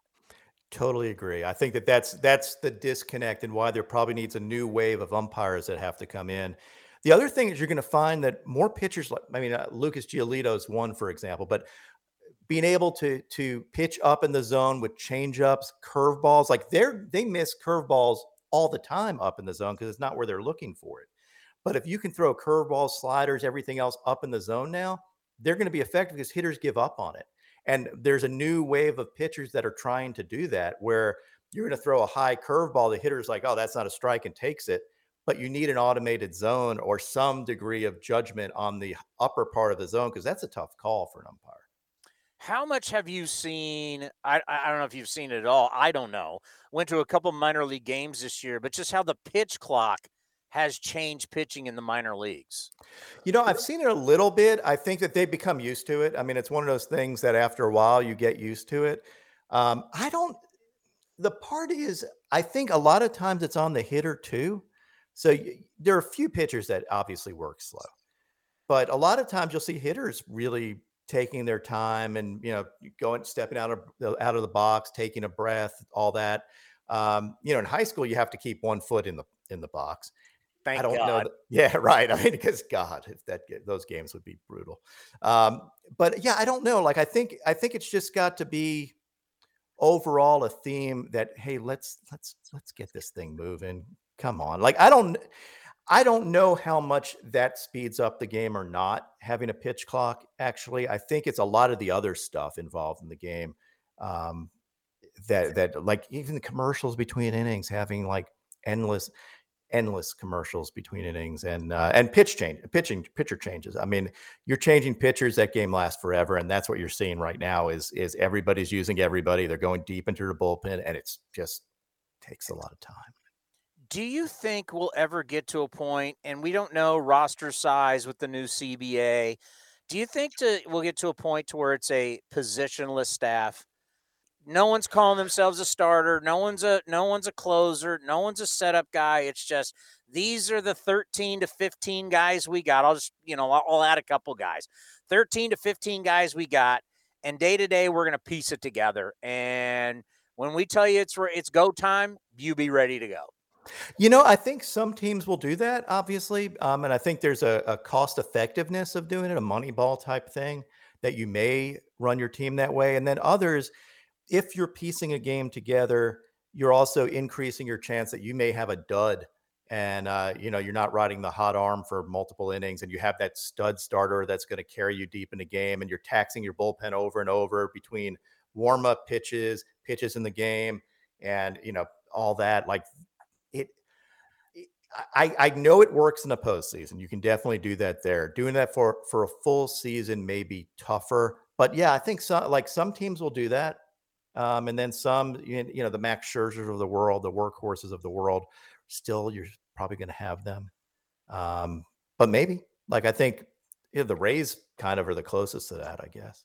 I think I'll cry the first time we don't have a guy that goes 200 innings. Yeah, I know. It's it is one of those things like it's the romantic part of baseball, right? You got that starter who's going to be a first ballot Hall of Famer and and you can, you know, go to a game and you're rooting for the starting pitcher instead of rooting for a uh, a whole bullpen. Like that's tough. It's tough. It's a tougher sell sell to fans if you could tell kids, I mean, obviously, fastball, strike one will always be the best pitch in the history of baseball, right? Getting ahead right, the percentages right off the bat go, go, go right to you. But obviously, other than a fastball, if you could tell a young pitcher what to develop, what would be the one pitch you'd tell them to develop? So I'd love give me a filthy changeup and uh and and it just makes me happy. Like if you if you have a ridiculous changeup I think that that plays it at any level. Um, so that's the first thing that I'd love to see kids work on, in addition to throwing hard. Like you're going to open eyes by throwing hard. Always, that's going to be a thing, and it's been a thing since the beginning of, of time. But a change up, um, you know, like a Devin Williams change up, that would be pretty sweet. Like the Airbender, yeah, give me one of those a Trevor Hoffman type. Yeah, exactly. Like we're truly a strikeout pitch. Yeah, like I love so that's the part exactly what you said. Like to me, if you can make your changeup a strikeout pitch and dominate hitters with a changeup like Pedro used to do, or Trevor Hoffman, um, or or Devin Williams today with throwing like 60% changeups. That's fun. And I think that's a mentality you have to have. And that's a hard thing for kids to understand is they, they think of changeup as – wait, I'm trying to trick somebody by throwing it slow. But if you take it and you say, look, I, this is my pitch, I'm all in, and I'm going to dominate you with this changeup. I think that's how you get kids doing that. And I think that that's probably the best pitch. Yeah, and that's you know our pitching coach Scott Emerson says all the time, hitting's timing, pitching is disrupting timing. And you know, to tell young pitchers there's a chance you'll probably stay healthier. Can't guarantee it but sliders and curveballs and splits and you know they can mess with the elbow. Fastball changeup is probably your best bet to not get hurt. And you need to tell young pitchers when you got that good changeup, it makes your fastball look that much faster. It, it does, and I, I, I think that this is great because uh, the some kids going to be listening right now and they're going to say, "Hey, I want to develop a changeup," and and please do it. Like I think that that's that's the most fun thing for me to watch too. Like you not only are getting if you especially if you can get that movement, um, but you know again you can throw changeups up in the zone if you have that speed differential. Like you have a lot of room for error if you're talking about a 10 to 15 mile an hour difference in velocity. You think of a hitter's timing, um, they're going to be swinging you know five feet before the ball gets there, and that's fun. Like make them screw them into the ground. It's great stuff the best thing ever is when a guy loses his bat because he's so out. That's my favorite. Exactly. I totally agree with you. That's fantastic. How proud are you that, you know, you look around Major League Baseball during BP and you got professional pitchers in Major League Baseball all over the place wearing your shirt? Dude, I cannot tell you how happy that makes me. Like, I still think of myself as a dude with a computer who watches baseball games. So to have somebody actually go out there and wear a pitching ninja shirt and be proud of it, or like I'll be talking to a pitcher. Number one, like I was at the All Star game and Max Scherzer was like, "Oh yeah, I want to talk to pitching ninja." I'm like, "Wait, you're Max Scherzer, and I'm just Rob." So I thought that was crazy. But to see guys like wearing stuff and being like wanting to even talk to me is like I think it's I still have to like I'm like really Um, so it's all taken off way more than I ever thought it was, and it, it is absolutely awesome when I see that. Well, we go into off-season mode. That's where we are now. What is off-season mode for the pitching ninja? Um, you know what? There's really so it it slows down a little bit, but I still do content, and I mostly do like classic games because you know, like I'll take apart a Pedro game or something like that, and and and let fans now know that there were great pitchers back then, and show them what they did and how filthy they were. Um, and then a lot of interviews. So I'll catch up with players because now they have time to talk. So I'll do a lot of uh, a lot of stuff like that too. So I don't take as much time off as I probably should. I'd love to. Like that would be fun. Um, like just give me some time. Uh, but yeah, it's a lot of a lot of that because I get asked all the time during the season, "Hey, can you break down these pitchers?" I'm like, in the off season. Then I give I give awards for the season, like the first month after the season. Just some of them traditional, some of them made up. Like I'll just make up something like, uh, you know, the the, the best f bomb or something like that. It doesn't matter. I'll do something. Well, I, I think it's really cool how you, you've got the as you mentioned, Max Scherzer wants to talk to you. You got pitchers all over. Some of our pitchers with the A's, they reach out to you for help. I mean, I think that that tells you a lot about the quality of your content and what you're doing because we're in a business. It's a business of failure. And all anybody wants to do is get better because when you get better, that means there's more dollars in your contract. A really, really good point, and that's something that I didn't necessarily realize when I started doing this. Is it's so much of a community and there's so many eyes on a pitcher and so much stress that it's kind of created this identity, which is why pitchers want to wear the stuff and why they reach out to me and why they want to talk and why they want to share stuff because it's hard being a pitcher. Like it it is hard. It's a game of failure on a mound too. And when you fail on the mound, everyone's looking at you. Like you have the ball and if you can't throw strikes or you're getting shelled, everybody's looking at you and blaming you. So it's like we're we're one big support group. Oh yeah, when you're on that mound and you can't get anybody out, it is a Terrible. lonely, lonely because the game doesn't start until you throw it. The action doesn't start till you throw it, and everybody, everybody, their dugout, your dugout, the position players, everybody in the stands, they're watching you. Yeah, it's the worst feeling in the world. I mean, I've been there. I think everybody's been there where you just can't throw a strike and everyone's yelling at you. Just throw strikes, which yeah, helps nothing. no, I don't want. I, would rather just sit here and throw balls. Oh, that's what I'm supposed to do. Is throw strikes. Thank you. I didn't think of that. hey, well, it's always great to have you on the program. If there's anything you got going on that you need to promote, uh, let us know, and we'll take care of you. Awesome, man. It's great talking to you too. All right, buddy. Take care. Take care, dude. The pitching ninja. Jay, how you doing? It's Chris Townsend with the Oakland Athletics. Hey, I'm good. How are you? Uh, we're doing well. Just watching a, you know, I love playoff day baseball. I mean, Fenway Park, Astros, Red Sox uh, during the day. It's just the best. How about you? Yeah, it's you know, it, it, it's a lot to navigate when you're charged with keeping track of it all. Um, but uh, this is, uh, uh, this, you know, we only get this for a few weeks a year, and it's pretty cool you know your article uh, talk about hitting the nail on the head and i don't know where the sport goes but when you were researching this article starting pitching less innings more than ever was there anything that shocked you when doing the article and researching i was i was really surprised that it was that it that we're closer to four innings in fact um, I just updated the numbers on my spreadsheet here. We're at 4.03 innings per start. I knew it was below five, but man, that's uh, that's a whole different ballgame right there when you when when you're at four. Um, you know the the trends we're seeing. Uh, there, I, I think some of it still owes to the you know to the reaction uh, to the pandemic and the pitcher injuries and things like that. Um, you know, ramping up back up from uh, 60 games to 162. But I'm still surprised that it's that low and that we've seen these these rotations. Uh, so many of them, even you know, among the final four teams here, uh, look like they're on fumes. Do you think, like, let's say in 2022, that these numbers maybe even out, maybe go a little bit higher? Or is this just a trend we're going to keep going down to at some point? It's like, oh my God, I don't even know who really has starting pitching anymore. Yeah, I think we'll see a rebound. Honestly, um, at least uh, you know in the regular season, I think there are so many teams that were trying to protect their pitchers um, this year, and it's still you got 44. You know, I think it was injuries were up 44 percent relative to 2019.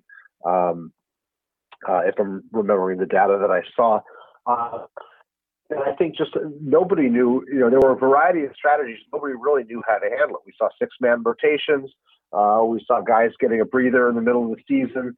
Um, you know, we saw a lot of guys with, with, um, minor league options get sent down for a couple weeks uh, or get sent to the bullpen, things like that. Um, I think next year it will be less of an issue because you'll have a, a lot of guys with a good base of innings under their belts uh, and you won't see guys making 100 inning year over year increases the way you did. So um, I'm optimistic about that. But at the same time, um, you know, the numbers certainly favor relievers right now. Um, you know, in in in getting you know having the better chance at getting most hitters out, and uh, you, you, it's tough to put the genie back in the bottle without coming uh, coming with a way that, that that's going to correct that um, because you know teams are doing what's in their best interest, and that may not necessarily be in the uh, best aesthetic interest of the game.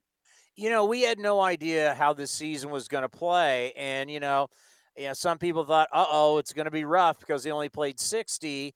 And then other people said, well, maybe the rest might be good for some of these guys. I mean, I'm not an orthopedic surgeon, I'm not a trainer, but I, I was optimistic that, listen, a lot of these guys, especially the younger pitchers, you know, from their days back in travel ball, been throwing year round for many, many years. Right. And maybe the fact that you just played 60 games and you had more time off and then the off season heading into this season. But I guess that's not the case. I guess we're going to look at it that getting these guys out of their routine and only having 60 games was not healthy for them. Yeah, I, I, I don't know. I mean, it, it's so tough. There's so many variables that, that, uh, um, that we can't account for, especially you know if we're you know in a position where we're outsiders here, you know, rather than having uh, um, you know the inside information about injuries and things like that. But you just don't know how much wear and tear and and and how many things went into it. We don't know what every you know whether there were pitchers who you know had more success or you know, staying injury free in 2021 because they they shut down uh, to a greater extent last year uh, between March and, and, and, and July, or whether the ones who stayed strong and kept throwing were fared better. We don't have that information at our disposal here, so it's very tough to, to get those answers. To, you know, to say nothing of you know all the, the, the variations in, in between start routines and bullpens and things like that. It, it, it this is this is uh, uh, much there's much more to it than, than we can than we can guess. I can tell you what scares me, and I don't know how much you track the minor leagues. I can just tell you, uh, our Stockton Ports, our low A team, was in town taking on the San Jose Giants, and we went out to the game. And I don't know who this kid is for the San Jose Giants, but he was this left-hander who was absolutely cruising. Basically, had nobody on base. He's cruising, and all of a sudden, the manager for the San Jose Giants comes out and takes takes him out in the fourth inning and we're all looking around going, what are you doing? But then you realize this is what minor league baseball is. They've got a pitch count. No matter how the guy's throwing, he's coming out at that point. And I couldn't believe that a guy was just cruising in the fourth inning. They take him out. I mean, how we're training these guys, don't you think, in the minor leagues is also a problem leading to the major leagues? Yeah, there's you know there's a tension in the minors between you know development and winning, and but I think part, you know, part of the part of it is also, you know, kind of the the the the, the Hippocratic oath: first, do no harm. And I think, you know, the potential this year for, you know, I think there was a lot of concerns about injuries, a lot of concerns about protecting these arms, and it's tough because you know, as as a team, you want to win. At the same time, you need to protect uh, these players from their own competitive impulses and desires. You know, and the you know the the the you know the the desire to be macho, to be tough, um, you know, and to to to put uh, uh, to you know to to put your best effort out there every day, uh, you know, without regard to the consequences. And unfortunately, that for pitchers, that's just not always uh, the best path. Um, this sport has, you know, I've been writing about baseball now for 20 years, and this sport feels like we were having some of these conversations in 2003 you know, how do we keep pitchers healthy? Um, we I don't know that we've really made as much progress there as we have in so many other areas of the game, and it's kind of frustrating. You know, we grew up with people saying momentum was next day's starting pitcher. Should we change that to momentum is actually tomorrow's bullpen? Who's healthy? Who can go? That's a really good question. It's funny you mentioned that. I've, I've got four radio spots stacked up this afternoon, and on one of them just before I cited that Earl Weaver uh, quotation uh, about momentum being the next day's starting pitcher. And then you know, wondering like, well, who is the next day's starting pitcher? Is it the guy who's throwing an inning before the other guy, or is it the guy who worked, you know, an inning out of the bullpen with disastrous consequences two days ago? I mean, it's it, it's tough because. Um, you know, we're seeing, in the, especially this postseason, we're seeing so many usage patterns that we're just not used to. Uh, maybe an over an, an over reliance on trying to get starting pitchers into into the game uh, as relievers when you know they're barely getting through four or five innings, uh, um, you know, in the, in their day job, so to speak. You know, something you can't teach. You either do it or you don't. Is when you hit with two outs. Isn't it truly amazing the numbers of the Houston Astros, what they do at the plate when there's two outs, and how many runs they score? Yeah, it, it, it's uncanny, and and you know the Astros have have figured out uh, that you know how, just how important contact is at this at this uh, uh, at this time of the season.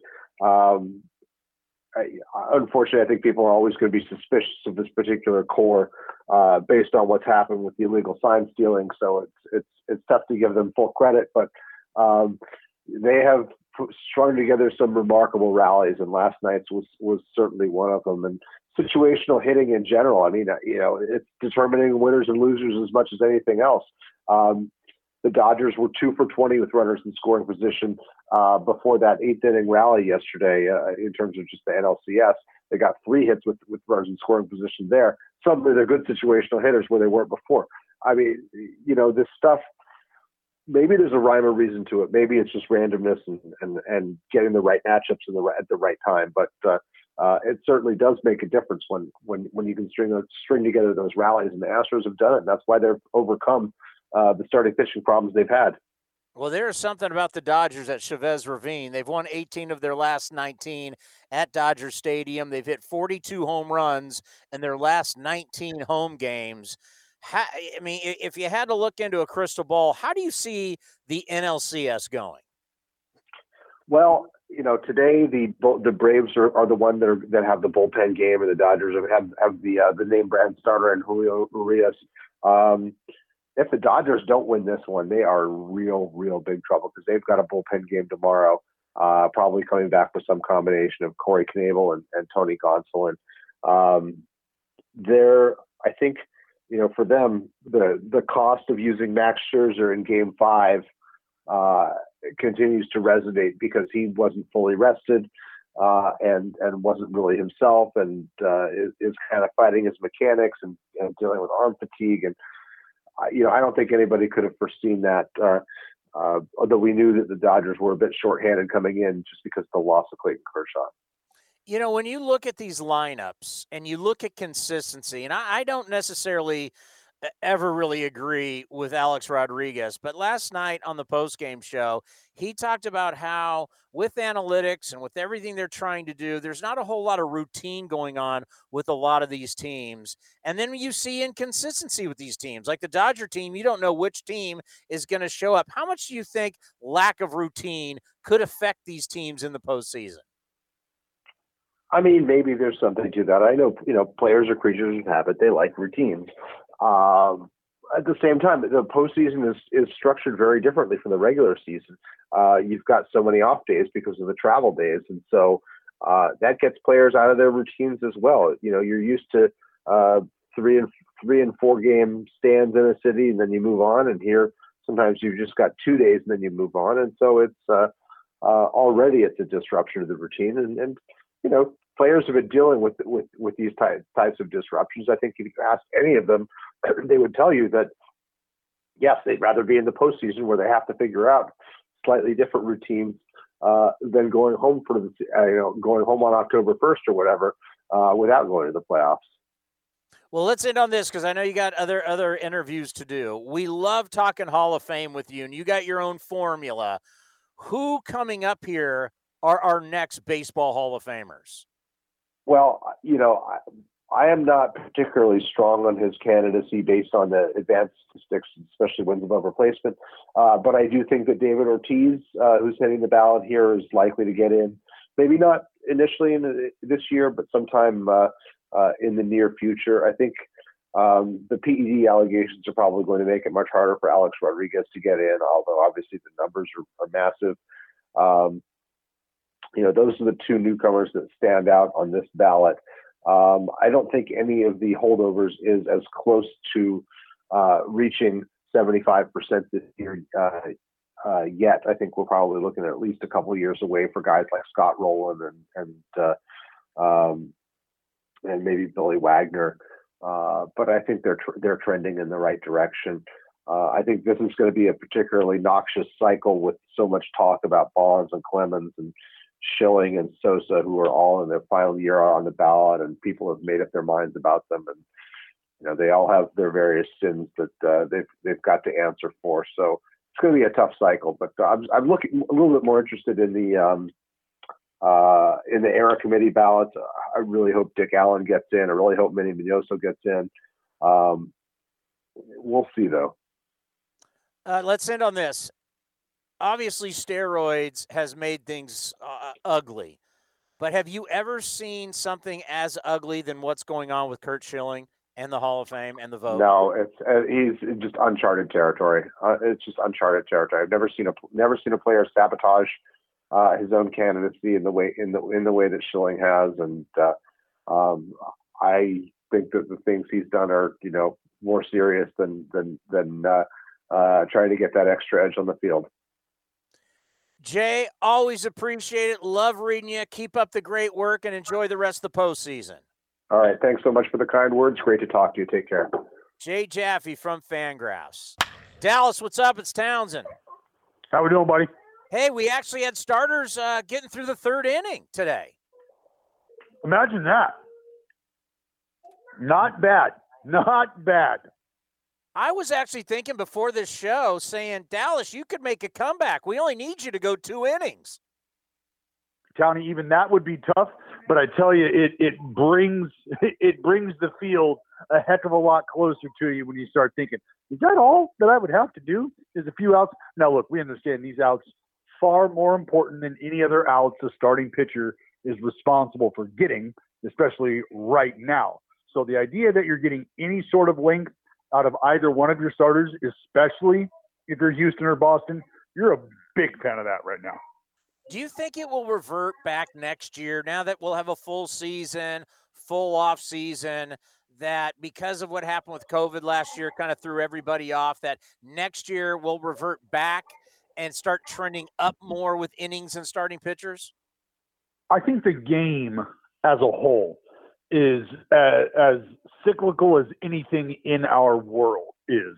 And that means that eventually there will be a moment where we circle back to realizing, oh, that's right. Why are we entertaining the idea of the bullpen usage the way we are? It's because we do realize how valuable it is having guys that can give you that kind of length in a ball game. And so, why don't we start trying to identify and build and cultivate those guys? And it's going to be like an aha moment. And the people who start to do it and think of putting emphasis on it are going to feel like they've reinvented the wheel. Like, not surprised nobody's thought of this. Well, there's just been a cycle that has taken course here. And I don't want to say run its course because there's still ways to deploy your bullpen successfully and look for those matchups.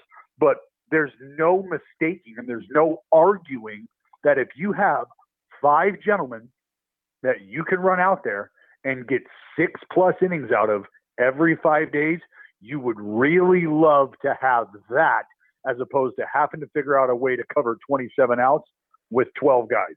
Yeah, if you have that scenario, you're going to be winning your division and you're going to be in the postseason, no question. You know, if someone asked you, they said, you know, we track everything in baseball. Obviously, velocity is something we're constantly looking at. Let's say you're a pitcher that at one point was throwing 95 and now you're throwing 93.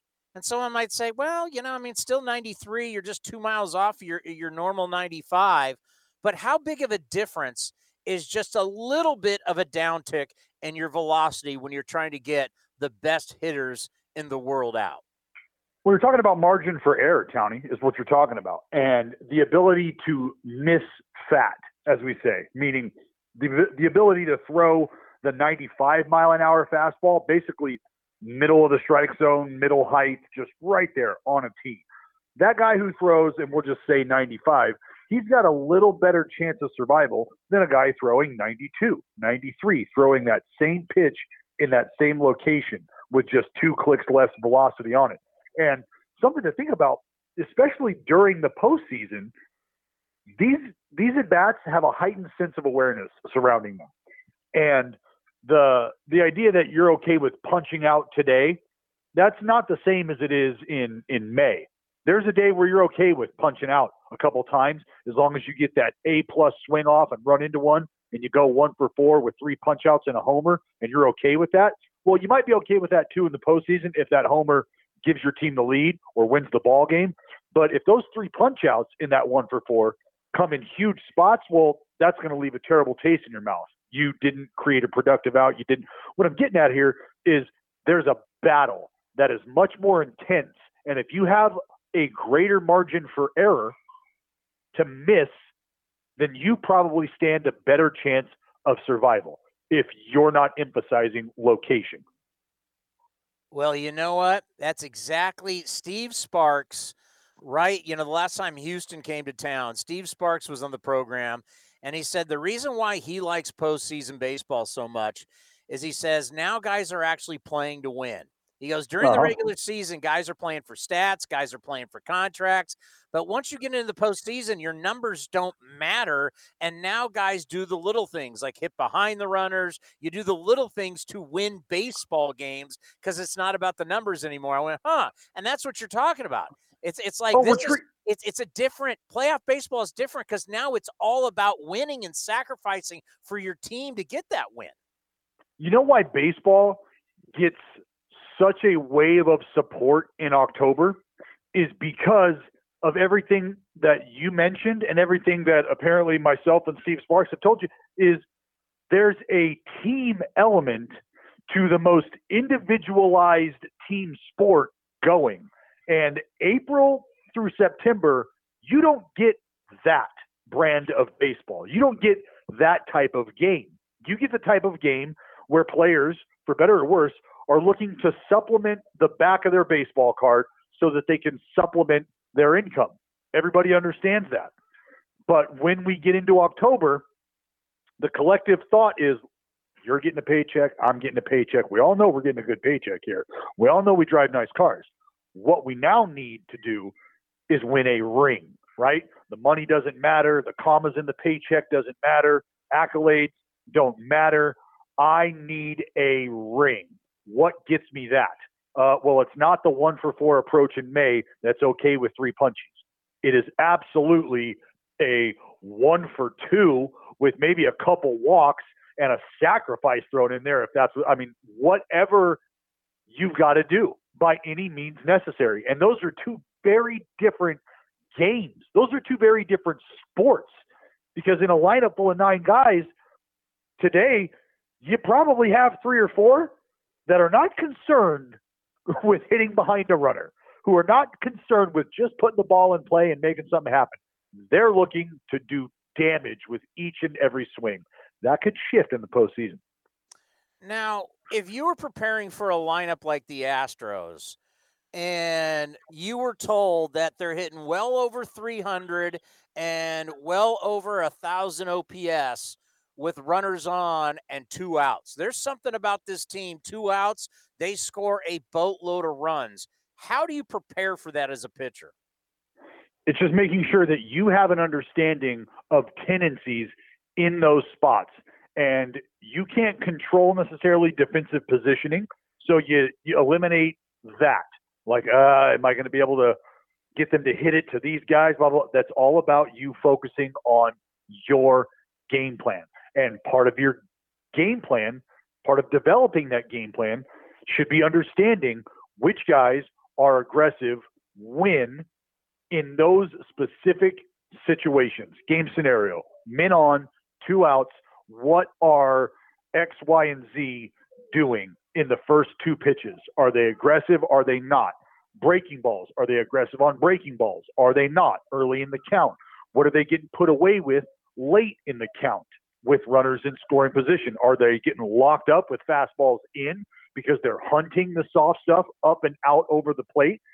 And if you're doing your homework, you might be able to find those answers, or you at least might be able to find some numbers that allow you to formulate a confident and convicted approach. That's what you're looking to do. So for me, just my game specifically, I can't afford to try to step on the gas pedal because my margin for error just isn't there. So I got to make sure that I'm executing my pitches in my location, in my count to my strength. So today, bullpen game for the Braves. Tomorrow, bullpen game for the Dodgers. When you hear bullpen game in the postseason, what do you think? Uh, it's it's cringy, no doubt. It's cringy because that's a term that um, has gotten some negative connotation attached to it, just because of I think the way the approach has felt like it's infiltrated the game of baseball bullpenning. You're like, oh, you know what that means? We're talking seven different pitchers today. This game is easily going to be three and a half hours long because of the changes. And like, it, it's just, there's no flow to it. And that's not a super exciting product. That's a really tough product to market, which I think we're also understanding. And in the postseason, when you are presenting the game on its biggest stage, and you're basically selling it, that becomes really, really tough. Like, just think about this, Townie. As we set today in this postseason, we've got roughly, I believe, on average, uh, the article said five minutes, about four minutes, 50 seconds or so in between balls in play. And that is a travesty and that has to do with approach. That has to do with how good pitchers are. That has to do with how tough hitting is. But that also has to do with the amount of pitchers that we're running out there as a sport in these nine inning games and, and what it's doing to it. So it's, uh, it, it's not something that gets me super excited to hunker down in front of my TV when I hear today's a bullpen game. That's tough. Yeah, you know it's going to be four hours, and there's, you know, um, do you think these players feel it that they're playing four, four and a half hours? Because uh, I, I, made the point that you know baseball players now get to the yard so early. Um, they want to have lunch. They're they they're used to sitting around all day. So for them, whether they're there three hours, three and a half, four. But do you think once you get to like four plus hours, the players are feeling it like, wow, this is a long game? Not at all. Not right now. No, I mean the, the the conversation is you know hey you can ice it in the off season you can sleep in the off season we're exactly where we wanted to be right now so the adrenaline of chasing the brass right chasing that ring the, the adrenaline is going to take care of a lot during that four hour window and that's why it's really important to be recovering as best you can during the off time because you don't want to find yourself in a spot where you, are running out of gas and that adrenaline isn't doing much for you. That's that's tough. But right now, this is exactly where these guys want to be. This is what you train at five in the morning when nobody's looking for, is so that you have this reserve to tap into. Well, obviously, this devastating and shocking news of Ray Fosse passing away uh, really tore at all of our hearts because we all loved him and what he meant to us not only in our careers, but uh, as just a great friend. And you've known Ray ever since you were a player, obviously traveling the country with him. And he was so personable with all the players, got to know all the players. And then the special relationship you end up having with him as you joined the broadcast team and how he welcomed you in and took took you under his wing. And I know what Ray means to you. And I know you want to talk about the passing of Ray Fosse and how much he will be missed. Yeah, Townie, that was Oh man, that's uh, that's tough. That is that is tough. Um, and, and, and like you said, I mean, 14 years that Ray Fosse was in my life and a part of my life, and in these last few years, to such a greater extent than I ever thought one would ever be possible, because you just don't you don't ever picture yourself calling an icon, calling a, a hero a friend. You know, you don't picture yourself receiving phone calls from these individuals, checking in on you and your family in the off season. Like you just don't. That's not something you compute. So when that becomes your reality, like it did for me, not only coming from the player side, but now being welcomed in to his booth and to his world along with Glen Kuiper. Um, I I know what that meant to him. And, and, i always said you know one thing one thing he made abundantly clear was if if you're here to work then i'm here for you. And that's all you had to show him was that you were about your business. And for me i, I just I, i'm thankful that i was given a, a decent work ethic and, and he saw that. And that allowed me the opportunity to you know to what I what I called have class with him to have a, a, a master class each and every day. I showed up to the ballpark and I'm not going to get that anymore and and that's tough. But I I mean I I, I can't thank him enough for doing what he has done for the organization and for the game of baseball and and for the craft of storytelling and sharing insight from the game you love. And the reason he was the best at it is because it wasn't fake. It was absolutely the true blue passion he was feeling at that very moment in time. And I think that's what allowed me just the, just that little bit of being able to share that with him is is our genuine love for the game and, and the fact that he opened up and uh, allowed me to be a part of that is, is something I will treasure forever.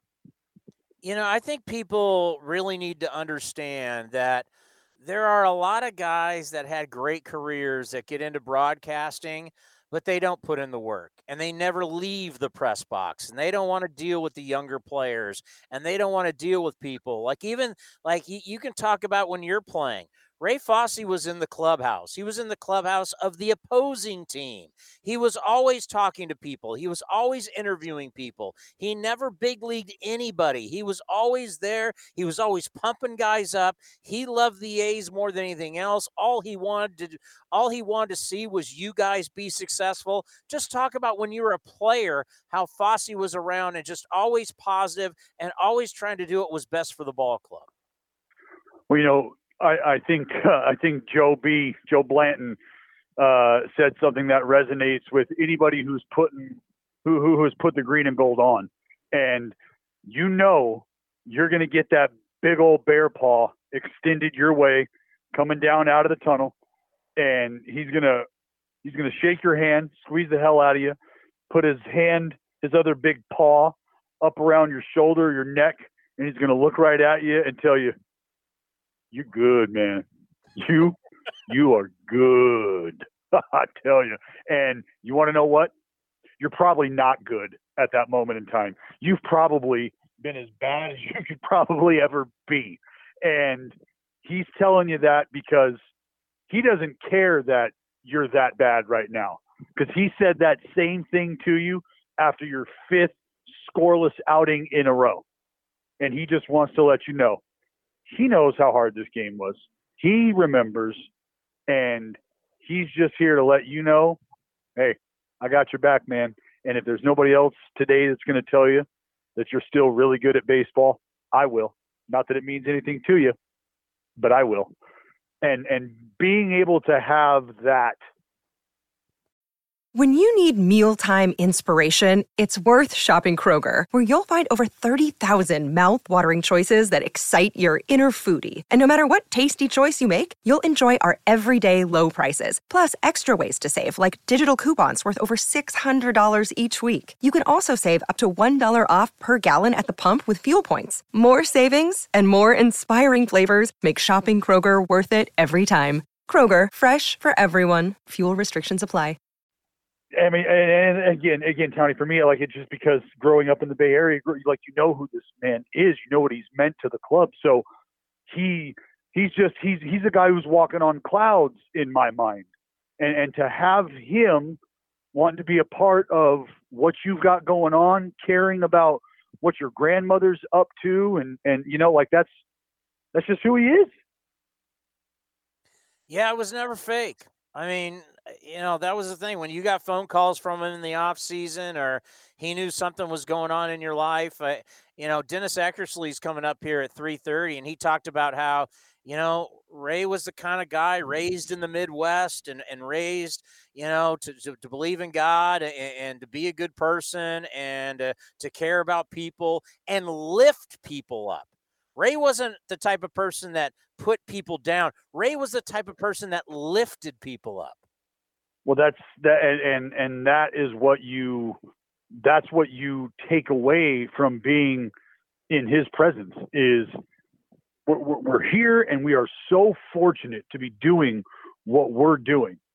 You know, like I like I County I I would get to I made sure that was one of the first things that that I did was when I started working with with Foss was take note of when he was getting to the ballpark, how early or how how late, and just taking note of his routine so that I knew where he was so that I could sort of force myself on him and, and corner him. And, you know, we would find ourselves at times, you know, late for whatever it is he had to go do. He had to go do a radio spot. Maybe he's got to come come talk to you down the hall. And and him and I are talking about something that happened two weeks ago, or maybe something that happened in '73. And I'm getting I, I, I'm learning something about the game, about our organization that I would have never otherwise even known. And to your point, it's because he just had that time for you. If you love the game and he could see that you were genuine, he had that time for you. There's there was never a thought for him to to, to slow down and and talk baseball with you. Well, I'll tell you what, I, I thought we did a really good tribute show for him on Friday, and I know the A's are going to do it right as we're going to honor him in 2022 because he's the he's the one guy that bridged the gap from the 70s all the way to this year's team, and he was uh, a wonderful person, and we're going to miss him. I loved him. I know you loved him. Everybody around him loved him, and it's uh, it's really sad, but um, he will always be one of the greatest A's of all time for his body of work. Hey, buddy, enjoy the playoffs, and let's talk soon. Yes, sir, Tony. Thank you, man. Thanks for having me. The great Dallas Braden right here on A's Cast Live. Well, now joining us, he is a radio Hall of Famer. He's the greatest sports radio personality that we have in the business. Of course, a wonderful television host on MLB Network. The great Mad Dog Chris Russo joins us here on A's Cast Live. Chris, how are you? Have you been? Christopher, good to be on, buddy. How you doing? Things good? Uh, things are really good, and the, this postseason has just been super exciting. It's been great watching you on MLB Network, and I just wondering, do we have deja vu all over again with the Dodgers and the Braves, like what happened last year in Arlington, Texas? I think it's too much to ask for the Dodgers to win, you know, essentially six elimination games against Atlanta in back-to-back years. You remember, there's only been eight teams in the NLCS history to come from three-one down or ALCS history to win a series. Dodgers are one of the eight. To ask them to do it again is probably a little too much. Uh, that was a hell of a win last night. I did not think they'd win. Uh, you know, obviously with Scherzer and Ian Anderson on uh, Saturday night, you got to give LA the edge. Uh, but I think at the end of the day, the Braves will figure out a way to win a game at home. Uh, Charlie Morton uh, on Sunday's a big game pitcher. Buehler has not been as good. Uh, so I guess I can see LA winning game six.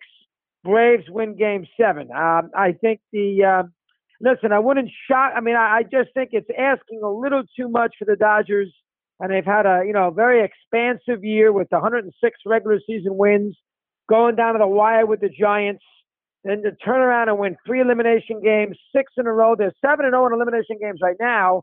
To make it nine in two years without a loss, to me, is asking a little too much. So I do think Atlanta will win one of the next two. Hopefully, we'll get a game seven though on Sunday night. Yeah, just how much bigger is it for Atlanta this year? Is that it's not, you don't have to win these games in Arlington, Texas. Now you go back home to your own ballpark. Big plus. Yeah, it's not a neutral site game. Uh, that's a huge plus to get the last at bat. That's a huge plus. Uh, I, I think the listen. I could see the Braves losing tomorrow night and then having a sleepless Saturday night into Sunday. But I do think just the odds. You know, let's face it. You're up three-two, two games at home. You're a pretty good team, winning culture. You've had a great stretch here. You should be able to win a game. Uh, the Dodgers are a little banged up, so you got to keep that in mind too. Obviously, no Turner, no Joe Kelly, uh, no Muncy. I think I think Atlanta will get one of the two. I don't know which one. Uh, wouldn't be stunned if it went all the way down to 11:30 on Sunday night? But I think the Braves will get one of two. Well, every great movie has to have a villain, and we have our villain. That's the Houston Astros, and they go back home where at Minute Maid Park they just they, they, they don't lose. Do you give Boston any chance? I give them a chance tonight. Uh, yeah, I kind of feel the same way about the Astros that I do against about Atlanta. I think it's very, very difficult to have to win. Uh, you know, very hard for the Red Sox as it is for LA. I gotta figure that the Astros win one of two in their ballpark. Now, listen, they don't have a good pitching matchup tonight. Eovaldi is very, very good, and obviously, you know, Garcia has been banged around here these two times the Red Sox have seen him. I also have a lot of confidence in Cora. They're 17 and 7 with Cora as a postseason manager. And until the other day, they had never lost two in a row. He had been 5 and 0 off defeats. Uh, I, I think the Red Sox will get tonight. I think the day off might help them a little bit. Uh, tomorrow, you know, all uh, all gloves off. Uh, I give the Astros the edge. I think there's a good chance you'll see Game Seven there too. But again, like Atlanta, Chris, I just don't see the Astros losing two in a row in that little building in back in, um, you know when they can go to the World Series for Dusty. So I think the Astros will get a game. I think the Braves will get a game. They may not be into the seventh game, but I think each will win one of the two. You know, we always love talking Hall of Fame with you. And, you know, I covered Dusty way back when when he was with the San Francisco Giants. And, you know, the one thing that just Dusty doesn't have on his resume is a World Series title. Well, let's say the Astros just get to the World Series. Does this finally get him over the line where you go, come on, look what he did as a player, look what he's done as a manager, all these different teams he's led to the postseason? Dusty Baker should be in the Baseball Hall of Fame.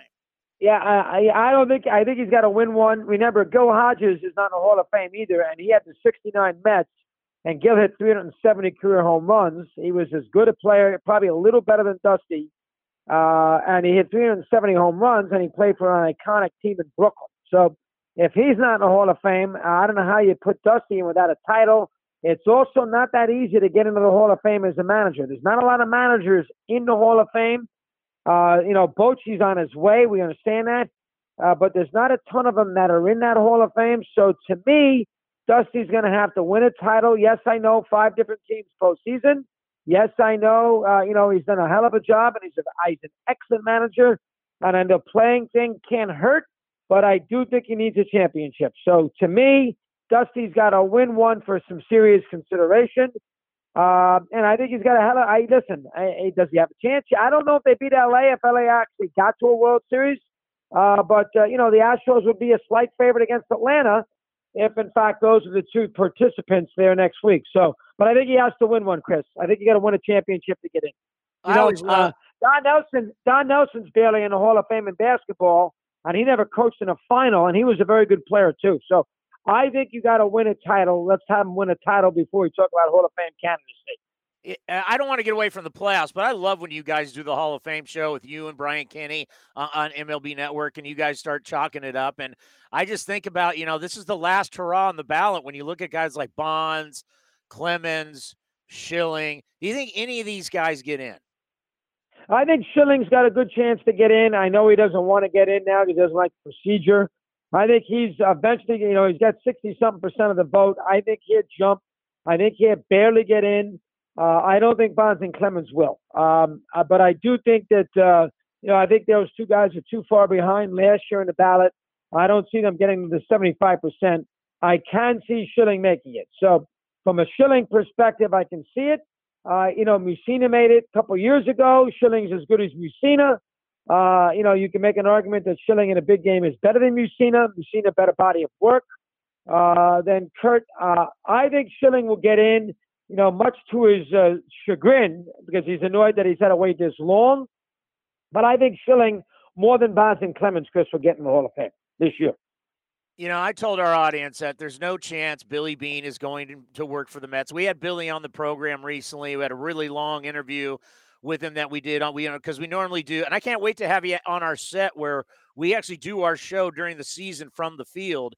And Beane has always talked about, hey, listen, I want to be able to go to Starbucks and no one knows who I am, and that's why he's so comfortable here in the East Bay. And uh, I don't see him going anywhere unless he's going to bolt to soccer somewhere else.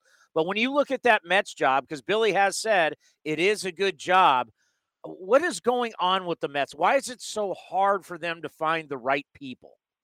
Well, that's a very fair point. Now, you know, they had Juice, they had the uh, Zacks, they had the two guys there, Porter and Scott.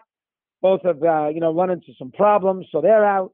Um, you know, uh, I don't, you know, oh, you figured Theo wasn't going to take the job. I think they'd love to get Dave Stearns, but these mid-market teams do not want to be proving grounds for the major market teams with their executives. Stearns has got two years left in his contract, uh, so they couldn't get him.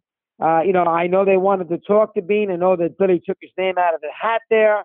Um, you know, you can make an argument that Billy needs to win a championship to go to the Hall of Fame. That's my argument. You can say that what what he's done in Oakland is is warranted. Uh, I like to have a championship, and he doesn't have that. I understand the A's, uh, you know, are working from behind with their payroll. I thought he might take that job. I don't know what the reason was why he said no. I know he's got a little uh, ownership interest. Maybe he would have had a device uh, divest himself of that. I thought he might take it, so that did surprise me. Uh, you know, I'm hearing Josh Byrnes. Maybe that's a possibility. Uh, you know, maybe owners or GMs are a little worried about Steve Cohen and oh, he's going to be on that Twitter feed. Remember, to be a GM, you got to control your owner. You can control, you know, the message that is sent out to the media. You can control your manager. You can control your front office. But the one person you cannot control is your owner. And Cohen is a guy. He's a longtime Met fan. He wants to be a talk show host. And Cohen is one of those guys that is going to tweet, going to tell you what is on his mind, and I think that scares the people, uh, scares a few people off. So uh, I think that is something that you get. You what are you going to do? Tell the owner not to tweet? He can do anything he wants. Not the team. So from that standpoint, that is something that maybe it bothers uh, some prospective GMs. They get somebody. I don't think it's Sandy. Uh, I, I think it's the owner who, and I think it's you know the fact that uh, you know the Mets haven't won in a long time. You got the Yankees here. Fan base can be fickle the Mets are going after cream of the crop guys. I mean, it's not like they're going after assistant GMs. I mean, Stearns is a GM. He's signed. He's a big GM. Obviously, Theo won two championships, going to the Hall of Fame. Billy, big time GM. It's not like they're going off guys that we've never heard of. They're going off the top of the charts there. And you know, so far they have been a little unlucky. They get somebody. I'm hearing Byrnes of LA. Uh, he's talked about how he wants to build his franchise like the Dodgers do with theirs we shall see if that's the person who they end up getting. Let's end on this. You know, a few years ago, I got a new car and just addicted when I'm in my car to XM and listening to your channel, which is second to none. And I also love uh, MLB Radio, channel 89, which is fantastic. And, and I think about us as you do it on TV, we do it here where we talk baseball year round, right? There's not many people that do a year around baseball show. And it just makes right. me think of the CBA coming up here uh, in December. There's so much money to be made by owners. There's so much money to be made by players. You think that cooler heads? I, I know Tony Clark. I played baseball with him as a kid, and I just want to reach out to Tony. There's too much money to screw this thing up. How do you think this is going to play out with this this CBA coming up here in December? I don't think we're going to have uh, a, a, typical winter. I think there'll be major problems in December, January. I think maybe by the beginning of spring training will be a little pressure on a deadline. I think then maybe you'll see something. I know a lot of people think that uh, you know the players are making a mistake if they rushing the deal in March because then you're going to have a bunch of free agents who are going to be scrambling for teams, and that is not a positive. But the players want to win here in the worst way. I think they probably want the system change, which I don't think they're entirely going to get. Uh, I think there's a major problem too because I don't think the owners know exactly who they are negotiating with. I think a lot of it has to do with Boras. I think you know Bruce Meyer worked worked for him. I think Boras controls a lot with what's going on with the union, and you know he can be an extremist at times. So that will be something that will be bear will that will be bear bear watching. Um, I you know Manfred is a very good negotiator. He's done this for 25 years. I don't think Bruce Meyer and Dan Halem love each other. I think that's another problem. I think this will take a while. Um, I don't think next year will be compromised. I think the winter time will. I think it will take a while. I'd be very surprised if by December 1st there's a deal. I think it will be sometime, you know, late spring, maybe two, three weeks before the season. That, that when the pressure really hits. If they don't have it in the wintertime, they don't have it in the wintertime. They miss the winter meetings, no big deal. Uh, you know, you got plenty of time to put your teams together if they have a, a deal before spring training. I think the real deadline is spring training, not December 1st. I think eventually you'll get a deal, but I don't think you're going to get a deal there necessarily, Chris, by just by 12 1. I think it's going to be later than that, to be honest with you. Well, the last time we were all together was, and we saw you in person, was the winter meetings in San Diego. And that was the big splash there by Gerrit Cole. Even if we don't have a deal yet, could you see any of the big name guys signing before? Uh, I don't. Uh, I think they're going to want to. I think GMs are going to want to know what the system is. Uh, they're going to want to know if there's a luxury cap increase or decrease. They're going to want to know if there is a floor. We know there'll be a ceiling. Will there be a floor? Which, if there was, that would increase uh, teams being interested in big free agents. Uh, I I don't think so. I think November. First off, the World Series doesn't end until that first week in November. So you only got three weeks to go after that until you have uh, into the dead until the deal is up, expires. Again, I think the players want to win in the worst way. Enough of getting omelets in spring training, which is what they wanted last time, and you know single rows on buses in spring training. I think they want something concrete. I think it will take a while. Uh, I don't think you're going to have the deal done right away. I don't think there's going to be a lot of winter activity in baseball. And this is just me talking. I don't know. I'm just giving you my opinion. I think by you know March 1st, I think you'll see some movement, not by December 1st. Well, he is the GOAT, ladies and gentlemen, whether it's MLB Network or it is Sirius XM. He's the Hall of Famer, Chris Russo. Chris, we always appreciate your time. Be well, be safe, and let's talk soon. Good job, Chris. Thanks for having me on, pal. Always a pleasure. Always appreciate. Chip, how you doing? Chris Townsend with the Oakland A's. Hey, how you doing, Chris? Uh, we're excited for you guys. Uh, you know, you know, we were just talking about it. You know, for for a good part of our lives, it seemed like the Braves were in the playoffs, if not the World Series, every year. You know, all the 14 straight years winning the division, which is one of the great runs in the history of the game. But this could be the first time back to the World Series since 1999. I think everybody's got to be juiced down there in Atlanta. Yeah, pretty fired up. Obviously, uh, up three games to one. They would have liked to have finished it off yesterday, but that didn't happen. But uh, they like where their positioning is. Uh, coming home with uh, two of their hottest pitchers, home field advantage and a three games to two series lead. And look, everybody in America wants to beat the Dodgers, so hopefully, hopefully the Braves will truly uh, be America's team starting tomorrow night. Yeah, we saw this last year, but wouldn't you say the big difference is closing the Dodgers out at home versus Arlington, Texas is a whole different deal. That's part of it, and this is a different team, quite obviously. Last year, I think the Braves pitching was kind of in a state, not kind of, it was in a state of flux. You really never knew what you were going to get from the likes of Ian Anderson and Max Fried and uh, and others. Uh, but I think the Braves feel very good about where they are. And yeah, home field advantage. It's something you work for. Uh, I know that fans don't understand why the Dodgers, with 100 plus wins, are uh, the, the road team, as it were. But that's the premium of winning your division. And that's why you work so hard to do that for situations like this. And look, if the Braves advance, the tables turn, the American League team would have the home field advantage should Atlanta get that far. But look, uh, you work hard over 161 or 162 games to uh, to get the, the last at bat in the last game you play, and that's where the Braves are, and hopefully they'll be able to take advantage of that and not go to Game Seven on Sunday. Yeah, the Braves have been so tough at home in this postseason. They're winning every game, and I can tell you out here, it, you know, when it was Giants Dodgers, everybody had this narrative that whoever wins this series is now the favorite to win the World Series. And of course, we have the A's connections on your guys' staff. You know, we've had Walt Weiss on the program, Ron Washington on the program recently, and we talked to them about how hot the Braves were. And I was kind of like, slow down on this Giants Dodgers thing because the key to being in the postseason is being hot in the postseason. And the Braves came in with a lot of confidence, and they came in red hot, and that's a da- that's a dangerous combination. Yeah, it's like a hockey team getting a hot goaltender in the postseason. Uh, that's what you want. You're right. You want to play well, pitch well, catch the ball. And I think what's encouraging for Atlanta, at least in this series, uh, in the first five games, they've played one clean game, one, and they won that one handily, nine to two. Uh, if the Braves play a clean game, uh, you know, one of the best defenses in all of baseball, certainly in the National League. Uh, they've got power up and down their lineup. Their whole infield, with the exception of Dansby Swanson, hit over 30 home runs this year.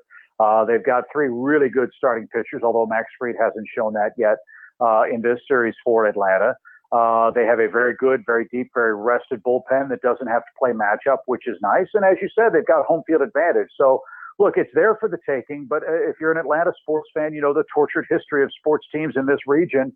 Uh, just when you feel like you're one step away from grabbing the golden ring, you step into quicksand and you drown. So they know that finishing off the Dodgers is not going to be easy. They they showed that last night.